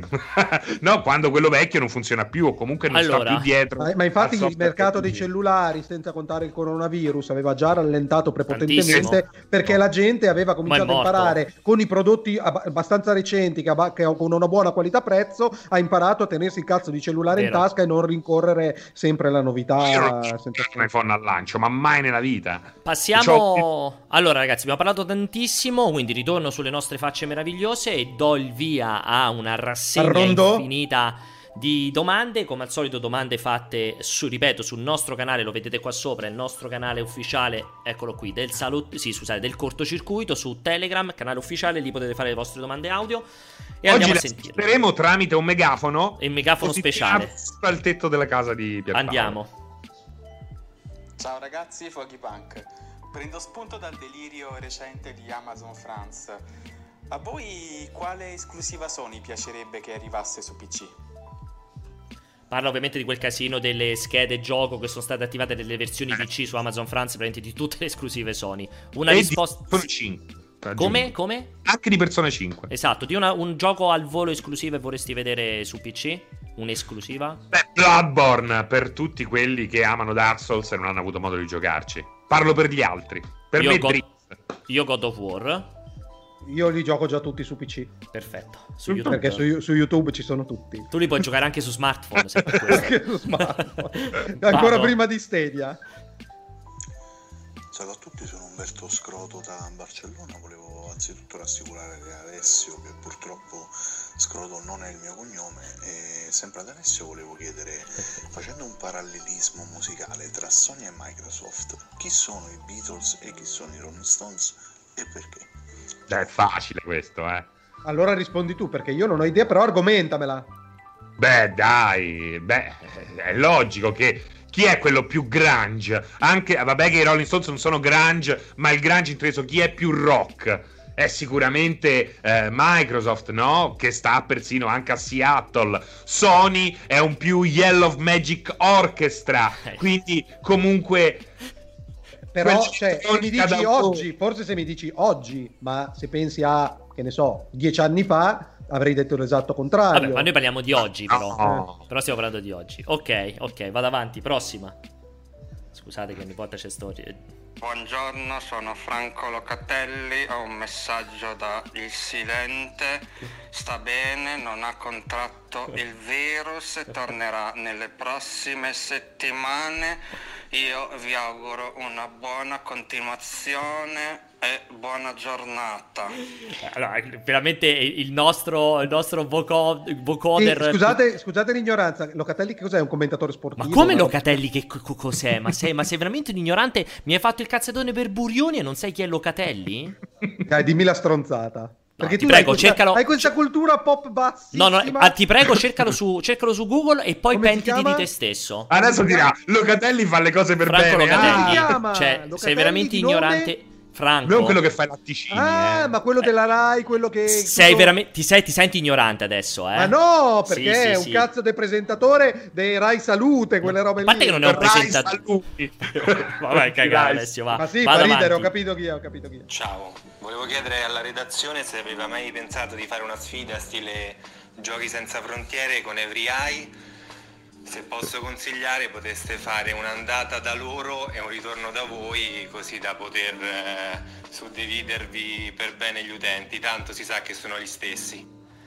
Allora, ma però giochi senza frontiere intendi quindi fisico, cioè il nuoto in piscina, la corsa, con le, le, le menarsi sì, col esatto, bastone. però Pierpa, Pierpa, ci dovrebbe essere il video. A Lucca non abbiamo fatto la sfida del... Non credo ci sia il video, però sì, abbiamo fatto la sfida, abbiamo fatto, diver- abbiamo fatto tutta la set- i 5 giorni di Luca erano basati sulla sfida. Ah sì, forse sui social è uscita anche la sfida con il paintball. Eh, la, quella specie mi di roba la... che si sparava. Mi eh. sa anche la sfida sul paintball abbiamo fatto, esatto. Mi ricordo di una cosa bellissima con Call of Duty dove Alessia a un certo punto eh, combatteva insieme a Every Eye. Eh? Sì, sì, confermo, abbiamo avuto 5 giorni di sfida in cui c'era la partita epico. quotidiana Call of Duty e anche abbiamo fatto una sfida fisica al paintball nei sotterranei allagati eh, di Lucca che vi sai, giornate bellissime come al solito eh, di novembre. Eh, no, devo dire, guarda, devo essere sincero, a discolpa di mh, Every Eye, Francesco mi ha invitato tipo un mese fa per andare a fare una live da loro, eh, per poi ricambiarci e venire lui a fare una live da noi. Um, in realtà per tutta una serie di necessità di incastrare un momento in cui non stiamo facendo le live su entrambi i canali,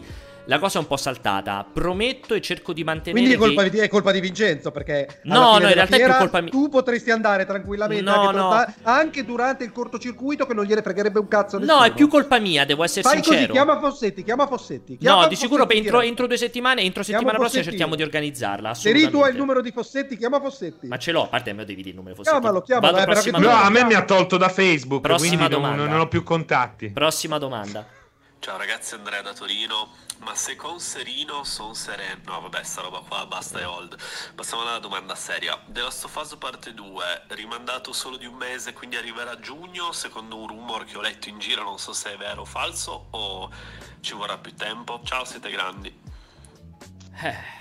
Secondo me giugno è impossibile perché c'è Ghost of Tsushima proprio a giugno, quindi veramente sarebbe completamente insensata la scelta di rimandarla a giugno. Credo che quel rinvio lì sia un po' più lungo, probabilmente davvero o luglio o addirittura settembre.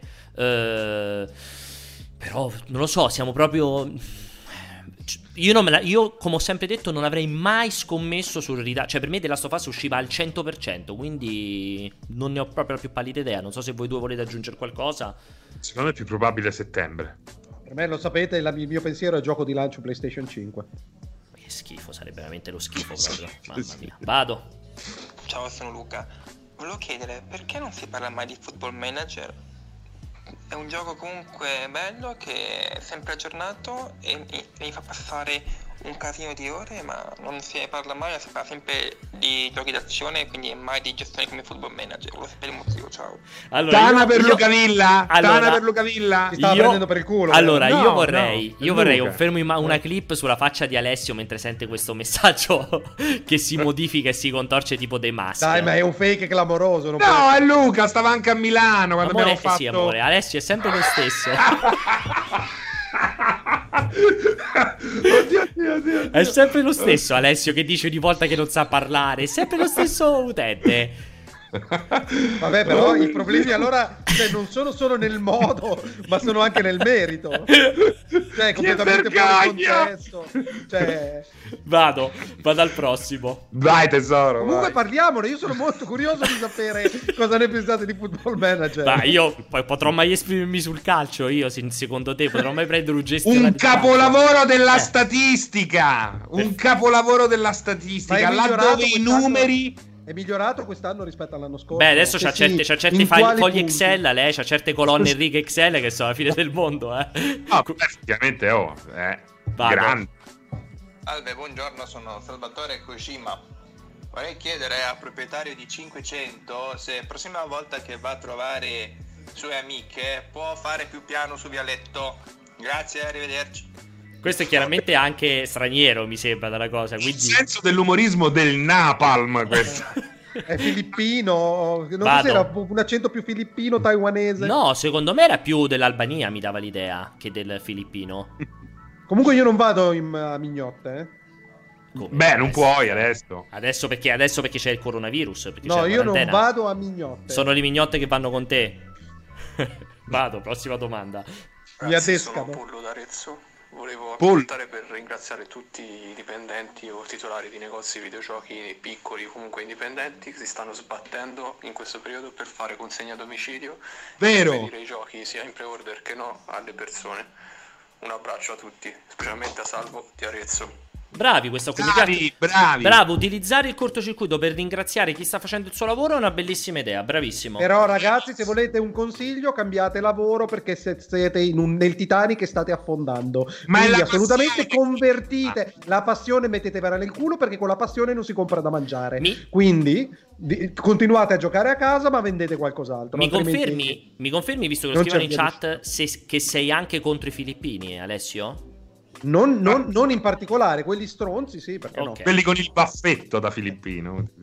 Salve a tutti ragazzi e buon pomeriggio. Volevo chiedervi, considerando che i controller Xbox One saranno compatibili con Xbox Series X.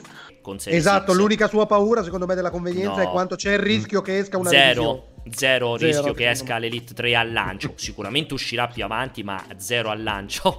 Tra l'altro stanno sfottendo ovviamente come sempre in chat della delicatezza di chi si esprime in funzione dei suoi dialetti. Ehm, dopodiché ti dico, per me lo puoi comprare tranquillamente, tanto appunto te lo porti dietro. Qu- quanta differenza c'è fra l'1 e il 2? Eh, sono sincero, il 2 ha quella figata astronomica del poter stringere anche gli analogici, quindi la tensione degli analogici. Però mi sembra che l'1 adesso si trovi a molto molto molto meno del 2, quindi io comunque comprerei il primo che è un controller eccezionale, non smetterò mai di dirlo. Non aveva problemi tipo la croce direzionale il primo? Quale Guarda, Qual era la mancanza? Mi ricordo che c'era una mancanza in particolare che non poteva inficiare su... Eh, no, no, allora nemmeno io, non ci ho mai avuto. però. Ciao, sono Nicola di Milano, volevo chiedervi, ma come mai Dead Stranding ha perso l'esclusività su Sony così presto e uscirà adesso a giugno su PC? Grazie. Allora, mh, mm, non so se poi ne parleremo, se faremo in tempo a parlare del discorso di Dead Stranding, però non è Però che... l'esclusività la puoi affrontare anche qui, non era mai... Cioè, era no. chiaramente temporale, mai avrebbero pensato di non farlo, comunque, quindi non c'è niente di strano. Ricordiamoci che rimane anche su PC un gioco di Sony Computer Entertainment. E comunque parliamo di sei mesi, sei mesi, mi eh, sembra un tempo assolutamente sensato per, per un'esclusiva eh. di questo tipo. Mi sarei preoccupato se fosse uscito su Xbox nell'arco di sei mesi, però dopodiché dico, mm, non lo trovo così strano se devo essere sincero, su questa esclusiva persa, come dite voi, insomma, l'arrivo anche su PC. Ciao, sono un utente Badmax e semplicemente volevo ringraziarvi per lo splendido lavoro che fate e la compagnia che ci fate. Grazie ancora. Ciao. Grazie Badmax. Tieni drammatica la mia amica. Callum, Callum. Voglio rubargli il nasino. Callum, Callum. Questa ce l'ha chiaramente con te, Alessio. Come rispondi a questo Gollum un po' triste, però? Non ho capito la seconda parte. Poi Voglio rubargli il nasino. Ah, è piccolino, tu, forse. Scusa, fai, fai, tu che sei un amante di quelle robe lì del Signore degli Anelli. Non mi è piaciuto come l'ha fatto. Non ti è piaciuto? Cioè, quindi no. si deve applicare di più? Sì, o magari ass- avevano... Assolutamente devi, devi, migliorare le tue capacità uh, vocali di imitazione, perché non mi è piaciuto, onestamente. Ciao Alessio, restando in tema, io oggi ho fatto... Ho mangiato i tortelloni della mamma, oggi sono particolarmente contento. Ok. Ti domanda al volo, considerando che i giochi di Xbox usciranno sia sulla nuova generazione che sulla vecchia, questo non potrebbe dare a Microsoft un certo tipo di vantaggio rispetto a Sony, considerando che comunque dal, fin da, dal transito venderà molte più copie di, dei, dei, dei suoi giochi? Molte più no, no, no, no, no, no, no, no, no, scusate, scusate. Un appello a tutti quelli che ci seguono da casa e che mandano i messaggi.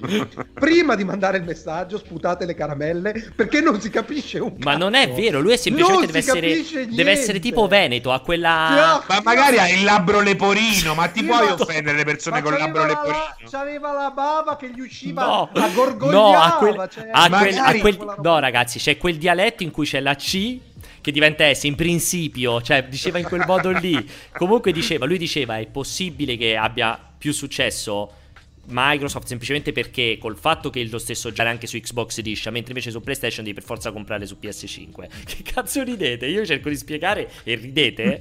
no, io non l'ho capita lo stesso. Vabbè, allora la... fare. Potrebbero avere più successo i giochi su Xbox perché col fatto che il gioco che esce si può giocare anche sulle console della precedente generazione, potrebbe vendere di più rispetto al gioco che esce solo PlayStation 5. Che lo puoi eh, giocare. Certo! Però è una domanda, cioè non è che è complessa la domanda, è che è proprio senza senso. È questo il problema. Ma poi scusa, poi scusa, ma c'è la garanzia, scusa, questo, questo, passaggio mi manca. Microsoft ha dichiarato che qualsiasi gioco uscirà per, PlayStation, per eh, Xbox Series X sarà compatibile con Xbox sì, eh, sì. X cioè, da qui all'eternità? No, no, prossimi due anni. I primi detto. anni di Circa. sicuro. Due anni? Sì, due anni un paio di anni. Dati. Poi magari vedrà, magari dopo un anno cambia idea. Di, di solito certo dopo quelli... un anno dicono esatto, Di certo quelli al lancio sì, comunque. Ti dà fastidio sta cosa, Alessio? No, sto pensando a PlayStation 5 se adotterà più o meno la... no. una cosa simile. Si vede da qua quanto ci stai pensando. Guarda, lo vedo da qua. No, no, direi di no. Vada avanti, vada avanti. Buonasera, signori mega direttori. Volevo solo salutare Alessio che da, da quando vedo lui mi sento meno solo. C'è anche Fantozzi. Posso andare avanti? Sembra tipo colorato caffè dell'Albania. La versione, il format venduto. Dai, silenzio, ragazzi. Ciao ragazzi, volevo chiedere se secondo voi nella nuova generazione di console saranno implementati mouse e tastiera. Ciao. Beh, sì, perché già, già, adesso è possibile in molti giochi viene lasciata la scelta al gioco l'utilizzo di mouse e tastiera. Per esempio, un gioco di cui non parlo mai e di cui non vi parlerò. Ok, perfetto. Pierpaolo, Pierpaolo mi, se mi ricordo, Dimmi tanto tempo fa, agli, agli, albori della nostra carriera televisiva cinematografica, tu f- partecipasti a delle lezioni di concorso di dizione pagato sì. dall'azienda, mi pare. Sì. E hai ancora i contatti della... Mm, sì, certo. De- potresti metterli in sovraimpressione, mandarli a questa gente che ci segue. Che Ma veramente schifo. E tra l'altro si sono anche molto infastiditi. Più di qualcuno sta dicendo che da albanese si sente molto offeso perché io ho detto che secondo me quello che parlava era albanese, neanche fosse un'offesa poi tra l'altro. No, forse anche la produzione. Forse stiamo attaccando un po' troppo gli albanesi, non e, ce ne rendiamo conto. Pensa, pensa se era terrone, cioè, è andata anche bene. Però voglio vedere, mettiamo, paragoniamo la produzione televisiva media in Albania di radio Basta. di tirani. Posso, posso andare? Dai, silenzio. No. Ciao, ma è una scelta editoriale il essere voi tre nel cortocircuito e non cambiare, non prendere anche Vincenzo e Umberto ogni tanto. È, è, sempre lui, ragazzi, come vi È sempre Luca. È, sem- è sempre Luca. È sempre Luca. Eh, no, non è una scelta di... Cioè, sì, è una scelta editoriale che ci siamo sempre noi tre. Infatti Umberto e Vincenzo... La scelta editoriale è di escludere chiunque possa essere anche solo vagamente competente. Competente, in bravissimo. Manager, in football manager. E confermo, e dopodiché sto dicendo, lo, li utilizziamo come ospiti spesso. Vado avanti, prossima domanda. Un saluto da tutta la redazione di Multiplayer. Volevo sapere se Alessio ha in programma nel prossimo futuro di... la stesura di una sua biografia. Sarei molto interessato all'acquisto del libro e eventualmente di, di scaricare il Kindle eh, da un torrent. Ciao. il Kindle da un torrent. Mi piacerebbe molto che mi facessero una biografia, non l'autobiografia, ma... o almeno non in senso stretto, perché non penso di essere in grado di scriverla. Eh, esatto. Ma mi piacerebbe essere intervistato a lungo eh. da un'intervistatrice, da una ghostwriter per con cui donna, intraprendere scusami. un intercorso perché, abbastanza... perché, perché donna, deve essere esatto. donna per forza? Perché voglio avere una relazione con la mia ghostwriter. Ah, ok. Quindi, quindi facciamo l'appello ufficiale. Alessio vorrebbe, che ci, vorrebbe una ragazza scrittrice, ovviamente Esatto. di, di comprovata professione, che possa intervistarlo per redigere la sua biografia ufficiale, quindi il caso di successo Alessio Peresani e contemporaneamente avere anche una relazione con lui. Possibilmente affetta da nanismo. Vado avanti. Possibilmente. Vado. Secondo voi questo rumor che la produzione e l'assemblaggio di PS5 partirà a giugno è un indice del fatto che probabilmente la console verrà svelata prima di tale periodo in quanto cioè in modo da evitare eventuali leak da- dalle catene di assemblaggio e tutto? Eh, no, non collegherei. Sepulveda, ti Sepul- per me è Sepulveda. Sepulveda che purtroppo è morto di, di, di o per coronavirus? Eh, Con, anzi, di o con, è morto di coronavirus a quanto pare. E uno dei tanti casi eh, esemplari. I morti insomma, eccellenti? di eccellenzi, di, di personaggi abbastanza conosciuti che purtroppo non ce l'ha fatta a causa del coronavirus. Manchi solo tu, Pierpa. Ancora non l'ho preso, magari quando lo prenderò capiterà. Comunque Sepulveda aveva 70 anni, invece ce n'aveva solo 46. Solo 70? Il mitico Zagor dei Camillas, che quello sì che mi ha fatto davvero male. Solo Un 70, saluto. pensavo fosse più grande. Forse 170. Dai. Quando 170 anni avrai, bello non sembrerai. Diceva Stefano da Yoda. Parma, a questo punto secondo me le voci di corridoio sul pre- sui presunti problemi di surriscaldamento di PlayStation 5 diventano sempre più credibili. Nessuno sa perché. Io adoro, io adoro questa, questa teoria del complotto secondo cui non si capisce bene perché. PlayStation dovrebbe avere problemi di surriscaldamento semplicemente perché hanno fatto gli annunci in questo modo. Io, io questa cosa veramente la trovo adorabile. Perché non hai visto il Adorabile. trigono di Urano col, col leone? È incredibile, è incredibile. Io Perché veramente è chiaro adoro. sintomo del surriscaldamento di PlayStation 5. Io adoro questa teoria del complotto meravigliosa di PlayStation 5 che si surriscalda. Ehm, direi che facciamo un attimo di stop e parliamo un pochettino di Dead Stranding, altrimenti ci stiamo allungando troppo con la parte Sì, eh, sì. riguardante. Eh, riguardante ovviamente le do- audiodomande che ce ne sono ancora tantissime mi piace un pochettino modificare in corsa gli argomenti anzi non li modificare insomma spaziare da un argomento all'altro allora Dead Stranding io qui ancora prima farò il solito farò la solita velocissima sintesi per poi lasciare un po' parlare Francesco perché vorrei sentire il suo punto di vista che mi incuriosisce molto. Allora, come dicevo prima, eh, in apertura di puntata c'è stato questo rimbalzo costante di un... ehm, di di una amicizia rottura tra Kojima e Sony. Eh, ricordiamo che eh, Sony ha prodotto, ha, ha contribuito al publishing, alla produzione di ehm, Dead Standing, non possedendo l'IP, non acquistando Kojima Productions, insomma, come produttore a tutti gli effetti. Kojima, Kojima se n'è andato via da Konami diversi anni fa, si è messo in proprio, ha fatto Kojima Productions, ha iniziato a sviluppare Dead Stranding e su praticamente subito Sony è entrata nel mezzo e ha deciso di finanziare, cofinanziare, insomma non abbiamo i dettagli, probabilmente un cofinanziamento ehm, di Dead Stranding. Questa cosa qui ha portato all'uscita esclusiva di Dead Stranding su PlayStation 4 a eh, cos'era novembre, se non ricordo male, dell'anno scorso e ehm, dopodiché appunto l'arrivo su PC. Sono poi partite appunto questa con- conglomerato di rumor legati al fatto che in realtà né Sony né Kojima Productions hanno mai annunciato i dati di uscita, i dati di vendita di eh, Dead Stranding. Solitamente se non li annunci vuol dire che un po' qualcosa da nascondere ce l'ha. Perché Kojima è una testa di beep, è incontrollabile. Loro inizialmente volevano che facesse un gioco X che è un horror, un platform e a scelta a seconda dei rumor che seguite erano mille ipotesi. Lui in verità a metà dello sviluppo è ripartito da zero, ha cancellato tutto quello che aveva pensato per rifare un'altra roba che non piaceva più a Sony. C'è tutta questa mega cospirazione e rumor che ha portato praticamente a una rottura, una rottura tra Sony e Kojima al punto tale che Sony avrebbe. gi- girava questa voce che Sony voleva costringere Kojima a fare. Se ne sono andati ognuno per, sulla sua strada. Ripeto e sottolineo: è, c'è, un, c'è, un, conglomerato di voci di corridoio incredibili per cui potete modificare quello che ho detto cambiando i generi e cambiando l- lo stato dei, diciamo, dei rapporti di forza, però rimane questo fatto, cioè che faccio appunto a Francesco, secondo te c'è un qualche fondo di verità tra un insuccesso economico di uh, Dead Stranding e un rapporto incrinato tra Sony e uh, Kojima? Secondo me non c'è nessuna. non sono correlate le due cose, però potrebbe esserci, eh, potrebbe esserci stata un. Eh, esserci stato un problema nel rapporto tra eh, Sony e Kojima. Quello non lo posso escludere e non ne so davvero nulla.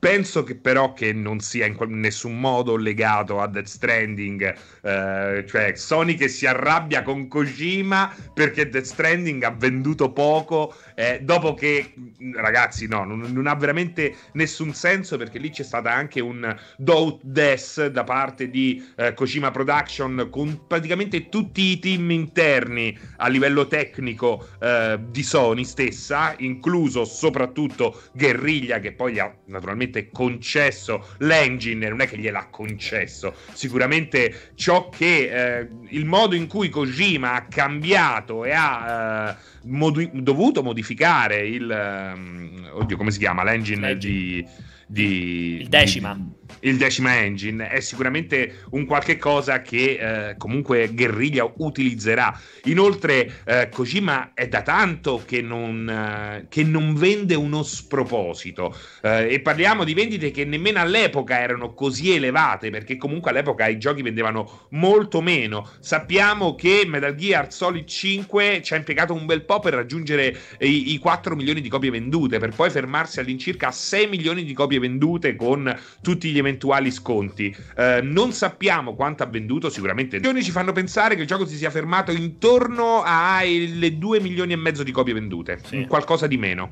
Si, voci- ehm, si, vocifera, anch'io so questa cosa qui, si voci- io da quello che so si vocifera che non abbia raggiunto le 2 milioni di copie, però vabbè. Sia, sia tra i 2 e i 2 esatto, e mezzo. Siamo su quei numeri lì, sì ricordiamoci che il gioco è prodotto da Sony Computer Entertainment e Sony Computer Entertainment avrà anche un cut di ciò che venderà esatto. anche su PC, quindi non è finita là, il discorso non è finito là, io credo che almeno un altro milione se lo faccia tranquillamente su PC. Anche secondo me, eh, anche secondo eh, potrebbe me persino andare meglio, sai? Bravo, secondo me su PC complice probabilmente una politica dei prezzi più aggressiva, non, non, non escluderei che possa andare... andare... persino meglio. Oddio, forse meglio è difficile. Però meglio è difficile, posso... però a, a, rispetto a quanto vende in media un gioco PC, sì, possa andare me... bene. Sì, sì, esatto. Sì, ci sta. Cioè, mentre su console le vendite medie possono annichilire una cifra come 2 milioni e mezzo di copie, Vero. su PC 2 milioni e mezzo di copie sono una roba importantissima, anzi, non importante. Quindi okay. non sono legate, secondo me, le due cose. Alessio? E non escludo il fatto che ci sia stata Maretta. Maretta. Tu me la pensi allora, adesso tu?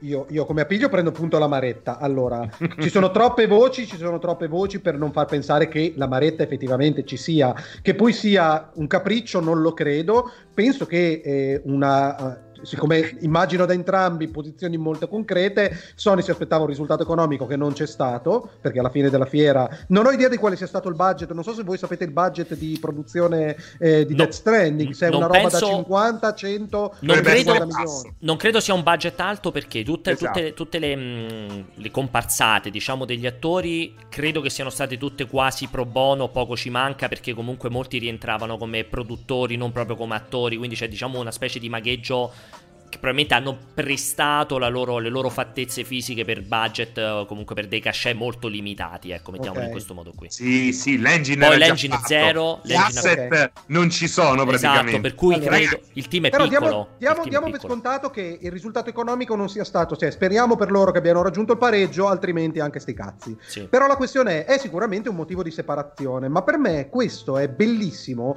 come esempio eh, del rapporto fra il publisher, il produttore, quello che ti mette dai soldi a disposizione, e lo sviluppatore. Kojima lo sappiamo che è abbastanza matto, ma non so se voi vi ricordate, eh, com'è che si chiama quello di PlayStation Pel di Carota con la barbetta, che seduto sul divano di fronte a Kojima annunciava la grande collaborazione in esclusiva. Ah, sì, sì, sì, sì. no, non è la barbetta. Ah, ok, sì, sì, sì. Non ce l'ho presente. Non so chi... Dai, uno Andrew, degli importanti Andrew, eh, esatto. House. No. Penso No, Ma non Andrew è pel di carota, perché lo dici che è pel di carota? No, non è per non la... Secondo me è biondino Andrew House, no? Sì, probabilmente, probabilmente vi aspettava per me questo è emblematico di quello di cui parlavamo l'altra volta parlando del publishing di Epic Games. Esatto, esatto. Cioè, pensate, non è che questi qua sono di primo acchito, sono Kojima che vabbè si sapeva che era un po' problematico, ma ci si aspettava che Sony l'avesse incardinato in alcuni gangli un pochino meno permissivi di quanto aveva fatto Konami con la serie di Metal Gear, almeno nell'ultimo periodo. Ma comunque che cosa succede? Adesso Sony non è contenta e si manda a fanculo a vicenda. Quindi, questo che cosa vuol dire? Che tutte le promesse di meraviglia e stupore che, erano state, che sono state pronunciate per Epic Games, che sembra che abbia la luce magica per trovare grandi progetti in cui torneranno dell'investimento, vedrete che dopo due andati da merda con, parlo di Epic Games, ci si troverà in queste condizioni qua in cui loro, loro torneranno per forza sui loro Ma passi. comunque 5 anni su un progetto come Dreams è una, è una società che va sul sicuro con Naughty Dog e gli può dare 300 miliardi di dollari e naturalmente ha un suo fattore rischio come è giusto che sia e come è mancato per esempio nella Microsoft peggiore di sempre quella di eh, Matrix per poi tornare in qualche modo oggi perché l'acquisto in massa di sviluppatori è, eh, porta un fattore rischio altissimo no? nell'investimento di mh, comportarsi in maniera totalmente diversa nel momento in cui entrano nel seno di una società più grande è molto eh. brutto da dire, ma cioè, la disperazione è un grandissimo sprono a dare il massimo, eh. Cioè, è, è, brutto da dire, però cioè, non è un caso che da Obsidian sia uscito Pillars of Eternity, cioè un titolo di una tale perfezione perché è stato, cioè, se non andava bene quello, Obsidian quella. chiudeva. Cioè, no, esatto. cioè, se lì tutti seduti a dire ragazzi, cioè, qua vi dovete mettere a lavorare veramente 28 ore su 24 perché se non esce un capolavoro, qui chiudiamo. Quando c'hai, ha detto benissimo Francesco, quando hai cioè, la, cioè, la tranquillità economica comunque eccezionali. Certo. Però certo comunque è rischioso sicuramente quella composizione. Comunque mi chiedo, mi chiedo a questo punto, sono molto curioso di vedere gli sviluppi, semplicemente aspettando le informazioni che arriveranno, se annunceranno veramente o meno un nuovo progetto insieme e che tipo di progetto possa essere. Perché il mio, il mio timore è che sia che Sony comunque non può non essere contenta del tantan mediatico che c'è stato, esatto. perché ricordiamoci, cioè a ogni, a ogni momento eh. del, della step di marketing di Death Stranding, tutto il mondo videoludico era non più che con gli occhi puntati poi ovviamente la gente non l'ha voluto giocare per, perché era un titolo molto particolare, molti non l'hanno voluto giocare, ma mi chiedo se a questo punto Sony, questi rumor indichino che stia chiedendo a Kojima, ok, continuiamo a lavorare perché è chiaro, insomma, sei un genio, roba del genere, ma ritornami in un genere, ritornami nel genere, ritornami un po' più nella consuetudine perché io ho bisogno anche di venderli sti cazzo di giochi. Non può essere solo marketing ad un prezzo eh, eccessivo. Non che altro ci sia che fa AAA eh, d'autore. I AAA d'autore io no, non li vedo se non con lui. Comunque stato un quintale di potenza in più, eh, di carattere, di, di, di impegno, eh, proprio in una situazione come questa, che, sem- che ha sembrato quasi, è sembrato quasi eh, prevedere no? prima, prima, che tutto questo avvenisse. Ho, le- ho, letto il commento di un amico su un social che diceva: eh, Mi ha fatto schifo all'inizio The Stranding perché mi sembrava una roba impossibile no? che accadesse. Poi in realtà, ecco qua, mi trovo in una situazione che paradossalmente è estremamente simile a quella eh, dipinta dal videogioco di Kojima. Quindi bellissimo era e ancora più bello è oggi. E mm, dicono giustamente, Ale, ti dicono che potrebbe, potresti metterci Fumito Ueda, anche se per me Fumito Ueda non è da AAA, anche se è d'autore sicuramente. Eh, qualcun altro cita la roba di From Software, anche la roba di From Software Com- non, non, so se definirla meno AAA o meno d'autore, se devo essere sincero, fra le due, fra le due opzioni. Uh, di sicuro comunque Kojima è abbastanza una, un'anomalia nel mercato, ho detto bene Alessio, cioè è come, è come, il, è come nel cinema. Tu del cinema chi, ci, chi consideri un, un, un regista uh, da, che fa film d'autore ma grandissime produzioni? Woody Allen? Beh, no, no, chi, perché chi? ormai che, che, produzioni sono quelle? No, dice una volta, dalle... una volta, dico, chi, chi consideri un autore ah, oh. che... Beh, una volta prima del 97, praticamente la maggior parte. Dopo il 97 possiamo quasi eh, prendiamo l'autore che ha effettivamente una vicinanza con Kojima che è del Toro. Solo del sì, toro? Ma, ma, ma, Beh, ma del toro è uno di quelli che si soldi e fa, cioè il prodotto è la sua visione al 100%, Tarantino, ma lo stesso, come lo scrivono? stesso, lo stesso, sì, esatto. Perché, sì. perché, ripeto, non è indipendenza, e sia ben chiaro, non No, è che devi certo. essere indipendente No, dalle major, devi essere devi avere il potere contrattuale con la major Di scegliere cosa di- fare. Se fai tu quel che c'hai La mia visione, il bianca. film è la mia visione, non mi devi rompere il cazzo, Esatto. devi solo mettere i soldi. Mi immagino Damien, Damien Chazelle fra, quelli, fra gli ultimi, eh, Aronofsky, ehm, Aronofsky, certo. Cioè, ma c'è, c'è- su- nel Molta più cinema, me, maturazione, c'è molta più maturazione nel cinema rispetto a quello che Sì, abbiamo prima ai sì. videogiochi. Comunque, secondo me, avere una figura eh, come Kojima che si muove liberamente tra diversi publisher mi porta a pensare a un approccio alla creazione, alla, alla produzione di un videogioco molto simile a quello che appunto avviene da sempre nel mondo del cinema. Eh, e che vede, che ne so, appunto ehm, Tarantino firmare per tre film con Sony Picture per poi passare a qualcun altro, a. Disney, per esempio. Va bene, allora faccio l'ultimo rondò di domande velocissime, poi andiamo in chiusura. eh, faccio proprio gli ultimi 5 Sì, minuti. giu- giustamente citavano, cito- citavano il top, scusa, citavano il top del top di questa roba qua, per quanto possa piacere o meno. Paolo è Ruffini. Cameron. Ah, pensavo Paolo Ruffini. Ma no, Paolo Ruffini no. eh. L'ho scritto. Di Vanzina. 10 euro, portando in negozio la versione base o la slim. Potrebbe fare lo stesso per PS5? Un saluto da Crono Nero. Ma perché ti dà fastidio Crono Nero che fa le domande, Alessio? Ma ci sta prendendo per il culo. Ma no, è una domanda serissima. Perché ci Ma sta- lo fanno apposta. Ma perché era una domanda serissima? Crono Nero, tra l'altro, grandissimo utente del cortocircuito nel gruppo de- di Telegram. Perché gli dà Sì, fastidio? ma non c'è uno che parla normale. Ma questo secondo me parla Scandendo normalissimo. No, non credo, non credo sia possibile. Da troppi anni questa cosa qui si è spostata sui rivenditori che si riprendono l'usato e ti abbassano i prezzi. Che lo faccia ufficialmente il produttore è molto difficile. Ciao esimi, sono Camo da Copenaghen. Volevo chiedervi se secondo voi il rinvio di The Last of Us poteva essere già un primo, ehm, diciamo, sintomo che Sony avesse intenzione, se è così, di rinviare PlayStation 5, come se si stesse portando avanti. No, no, no, no, no, non c'è nessun legame alcuno proprio. Concordo, per, concordo 100% con sé. E poi ricordiamocelo per eh, la milionesima volta, non c'è nessuna possibilità che The Last of Us 2 salti PlayStation 4. Lo dico Pure- perché sì, sì, spesso mi sicuro. chiedete... Sì, sì. eh, No, al non massimo, come dice Alessio, che sarebbe uno scenario orripilante, esce in contemporanea su PS4 e su PS5, ma di certo non solo su PS5. Mamma mia, me devi pagare Pascucci eh, se succede una stronzata. del Comunque questo stava a Copenaghen, mio fratello c'ha un ristorante a Copenaghen, valla a trovare, cerca Serino. Senti, E- invece di dire stronzate, giustamente ti dicono Alessio che ridi sempre continuamente delle persone che hanno problemi di, di, di, di, di less- di- di- di fon- fonetici, non so come si dica. Ti dicono, ma ti sei mai sentito quando, ti parli, quando parli te? Io- Mi- Amore. Io, io quando Amore. Oppure la prima PlayStation a 1.400.000 lire. Fantastici tempi, quando forse si poteva. Lorenzo da Torino, ciao ragazzi. Ti- senti. Vorrei ricollegarmi a quanto relativamente oggi spendiamo meno per certe cose. Ieri ho fatto un po' di pulizia in cantina, ho trovato un modem 56k US Robotics. Il 9006 prima di arrivare, il 14.4, mamma mia, veramente... Poi c'è il 57k. Il 57.6, che, che meraviglia che hai tirato fuori, veramente. Sei, sei un grande, ma andiamo avanti.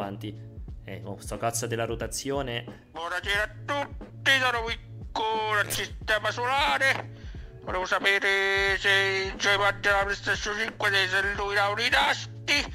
E poi mi ricordo che ho comprato la mia PlayStation 1 a 1.250.000 lire. Bei tempi. Si, si illuminano i tasti, allora li diciamo. Ma, ma questo invece, scusate, a me sembra, non vorrei dire una stronzata, però possibile che fosse tipo Aldo Fabrizi. Per me è Maurizio Costanzo, per me. Sì, era più Maurizio Costanzo. Più Maurizio proprio- no, No, è vero, è vero, più. Aldo Fabrizi, più Aldo Ah, Fabrizi. vabbè, No, veramente c'è una reference del 1950? Senti, secondo te si illuminano sti pad, sti, pa- sti tasti del pad PlayStation 5 del DualSense o no? Solo se gli dai fuoco.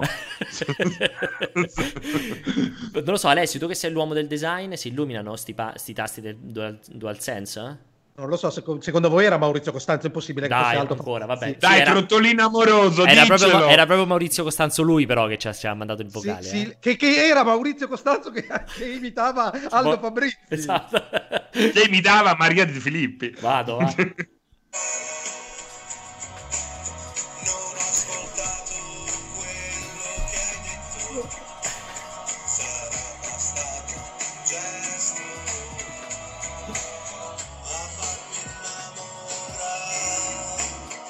purtroppo finisce così. Ciao ragazzi, CH89 in chat. Domanda di una banalità assurda.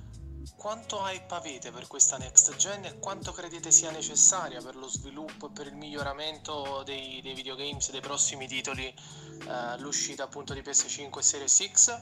Un abbraccio. Per quanto mi riguarda, hype altissimo e sì, assolutamente essenziale per portare avanti lo sviluppo videoludico. Beh, hype. hype vai, vai. Hype, hype nullo. Solo curiosità per lo sviluppo tecnologico, ma i bei giochi non hanno bisogno degli avanzamenti hardware. No, mica, fischia. e allora prendiamo il Commodore 120. Ma è logico che c'è hype, è logico, se console non ce la fanno più, nemmeno la dashboard riesce a richiamare, altro esatto, che Switch. Esatto, e poi basta, costo Switch, è bellissimo. La Crisis con ray tracing su Switch adesso che arriva. Sì, esatto. Meno male che esce su Switch, starebbe bene su Switch. Ma pensa, pensa, pensa quanto siete idioti che non vedete l'ora che riesca un gioco di dieci anni fa uguale con le lucine che si riflettono. Ma io? Oh, ma io? Ma io? Scusami, scusami.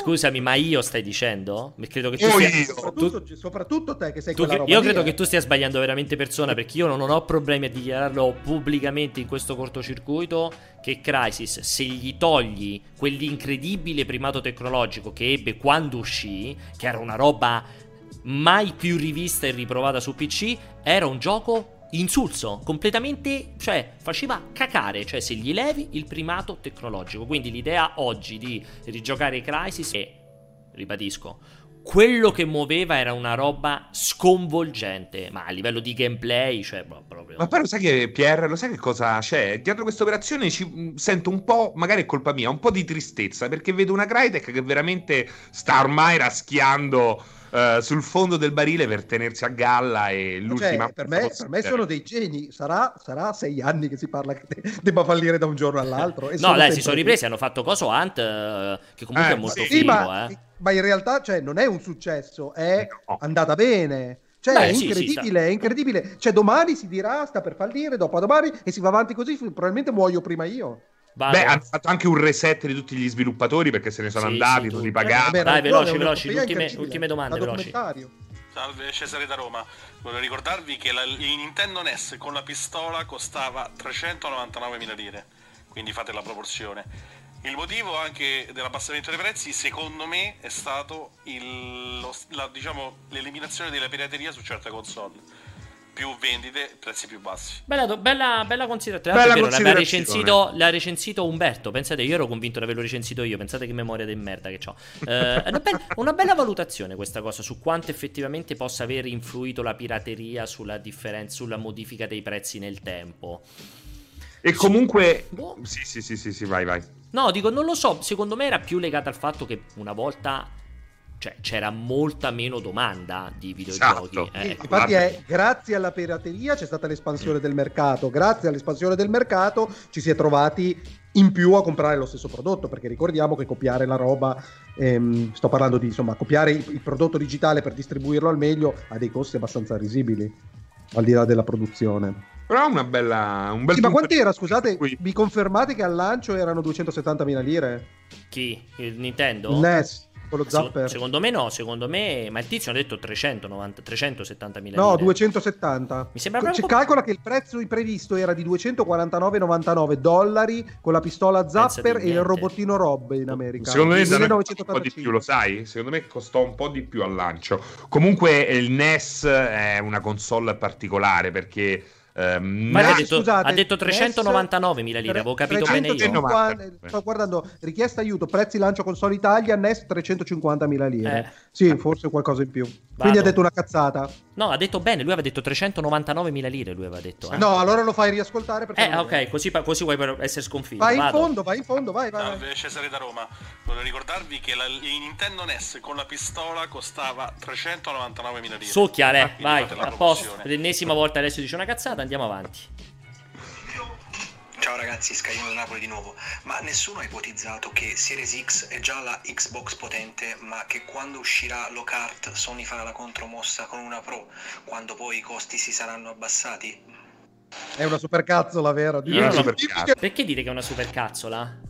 c'è qualche passaggio che non mi è del tutto Ma perché secondo me vi frega, vi frega come una battuta. No, perché secondo me di riconoscere la gente che ti prende per il culo. Secondo me vi frega Secondo me vi frega come pronuncia Lockhart, che dice no. Lockhart.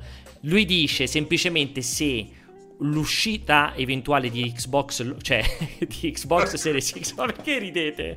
Però, ragazzi, non vi posso spiegare la roba che è Francesco che ride. È difficile. Quel... Dai, continua.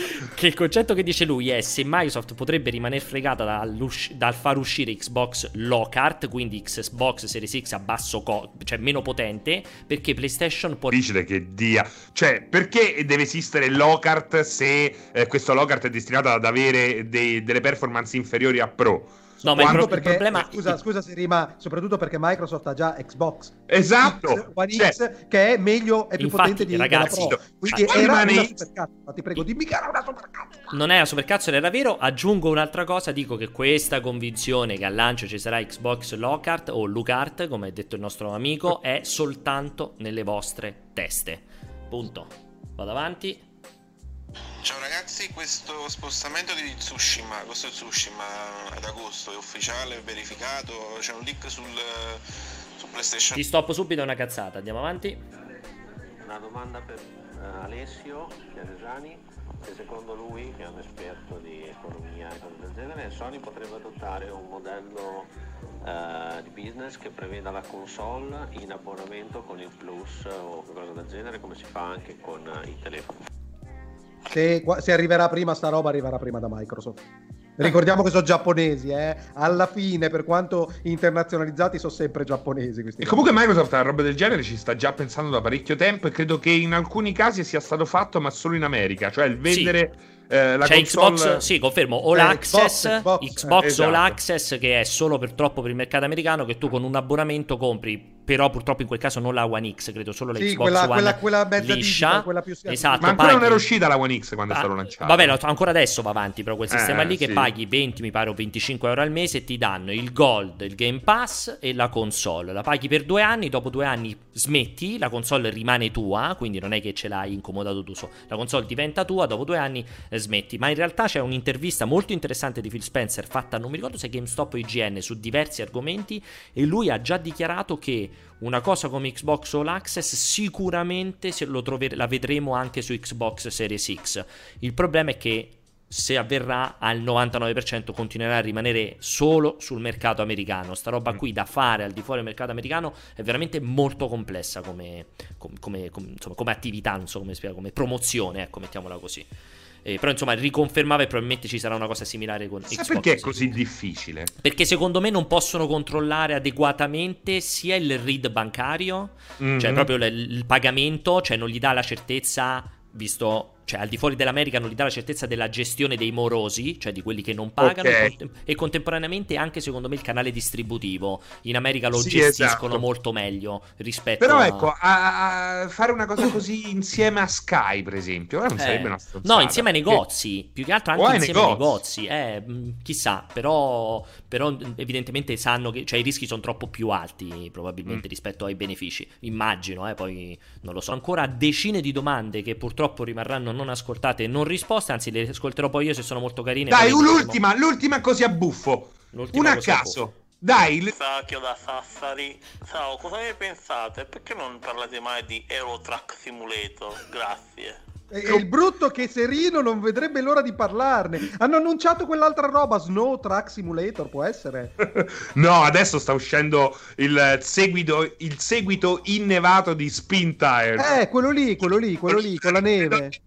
Se mi rubano la review di quello, impazzisco. Allora, ci sarà la fila a rubartela. Eh, bisogna dire che Pierpaolo ha fiuto per le buone domande. Eh? Lo sai, oh, però sono stato bravo, l'ho beccato. Cioè, io non ci posso fare nient'altro. Ce l'ho messa tutta. Allora, detta questa cosa qui, um, aspettate che sto cercando di non fare dei casini come mio solito. Ok, detta questa cosa qui, ragazzi, vi ricordo come sempre che il cortocircuito ritorna venerdì prossimo dalle 15 alle 16.30, minuto più, minuto meno. Ne approfitto per ringraziare tutti voi che eravate in chat, tutti i moderatori, tutti gli ascoltatori in generale. Eh, vi auguro uno splendido, meraviglioso weekend di quarantena. Sai cosa, Pier? Io voglio salutare tutta quella gente, al di là di, della gente che ci dice ok, vi seguiamo tutte le volte, ci scandite la quarantena o robe del genere. Voglio sa- salutare, tu ne conosci anche tu perché ti contattano, tutti quelli che veramente sono un po' tristi, voglio essere serio, sono un po' tristi per ragioni personali di qualsiasi genere o roba del genere e che ci scrivono dicendo siete un, veramente un momento di svago, un momento, di, un momento importante per affrontare le grandi rotture di cazzo della vita e per quanto registriamo che evidentemente se siamo noi a risolverti un po' il problema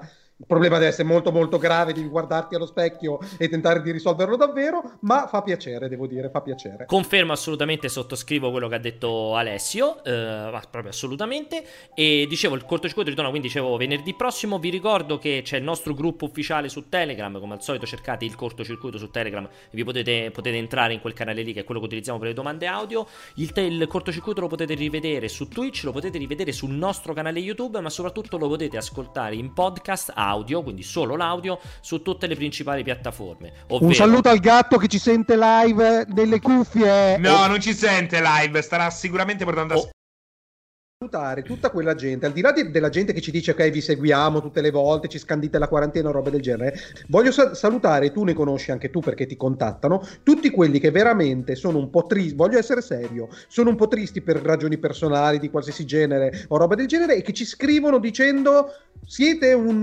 veramente un momento di svago, un momento, di, un momento importante per affrontare le grandi rotture di cazzo della vita e per quanto registriamo che evidentemente se siamo noi a risolverti un po' il problema il problema deve essere molto molto grave, devi guardarti allo specchio e tentare di risolverlo davvero, ma fa piacere, devo dire, fa piacere. Confermo assolutamente, sottoscrivo quello che ha detto Alessio, eh, proprio assolutamente, e dicevo il cortocircuito ritorna, quindi dicevo venerdì prossimo, vi ricordo che c'è il nostro gruppo ufficiale su Telegram, come al solito cercate il cortocircuito su Telegram e vi potete, potete entrare in quel canale lì che è quello che utilizziamo per le domande audio, il, te- il cortocircuito lo potete rivedere su Twitch, lo potete rivedere sul nostro canale YouTube, ma soprattutto lo potete ascoltare in podcast audio audio, quindi solo l'audio, su tutte le principali piattaforme. Ovvero... Un saluto al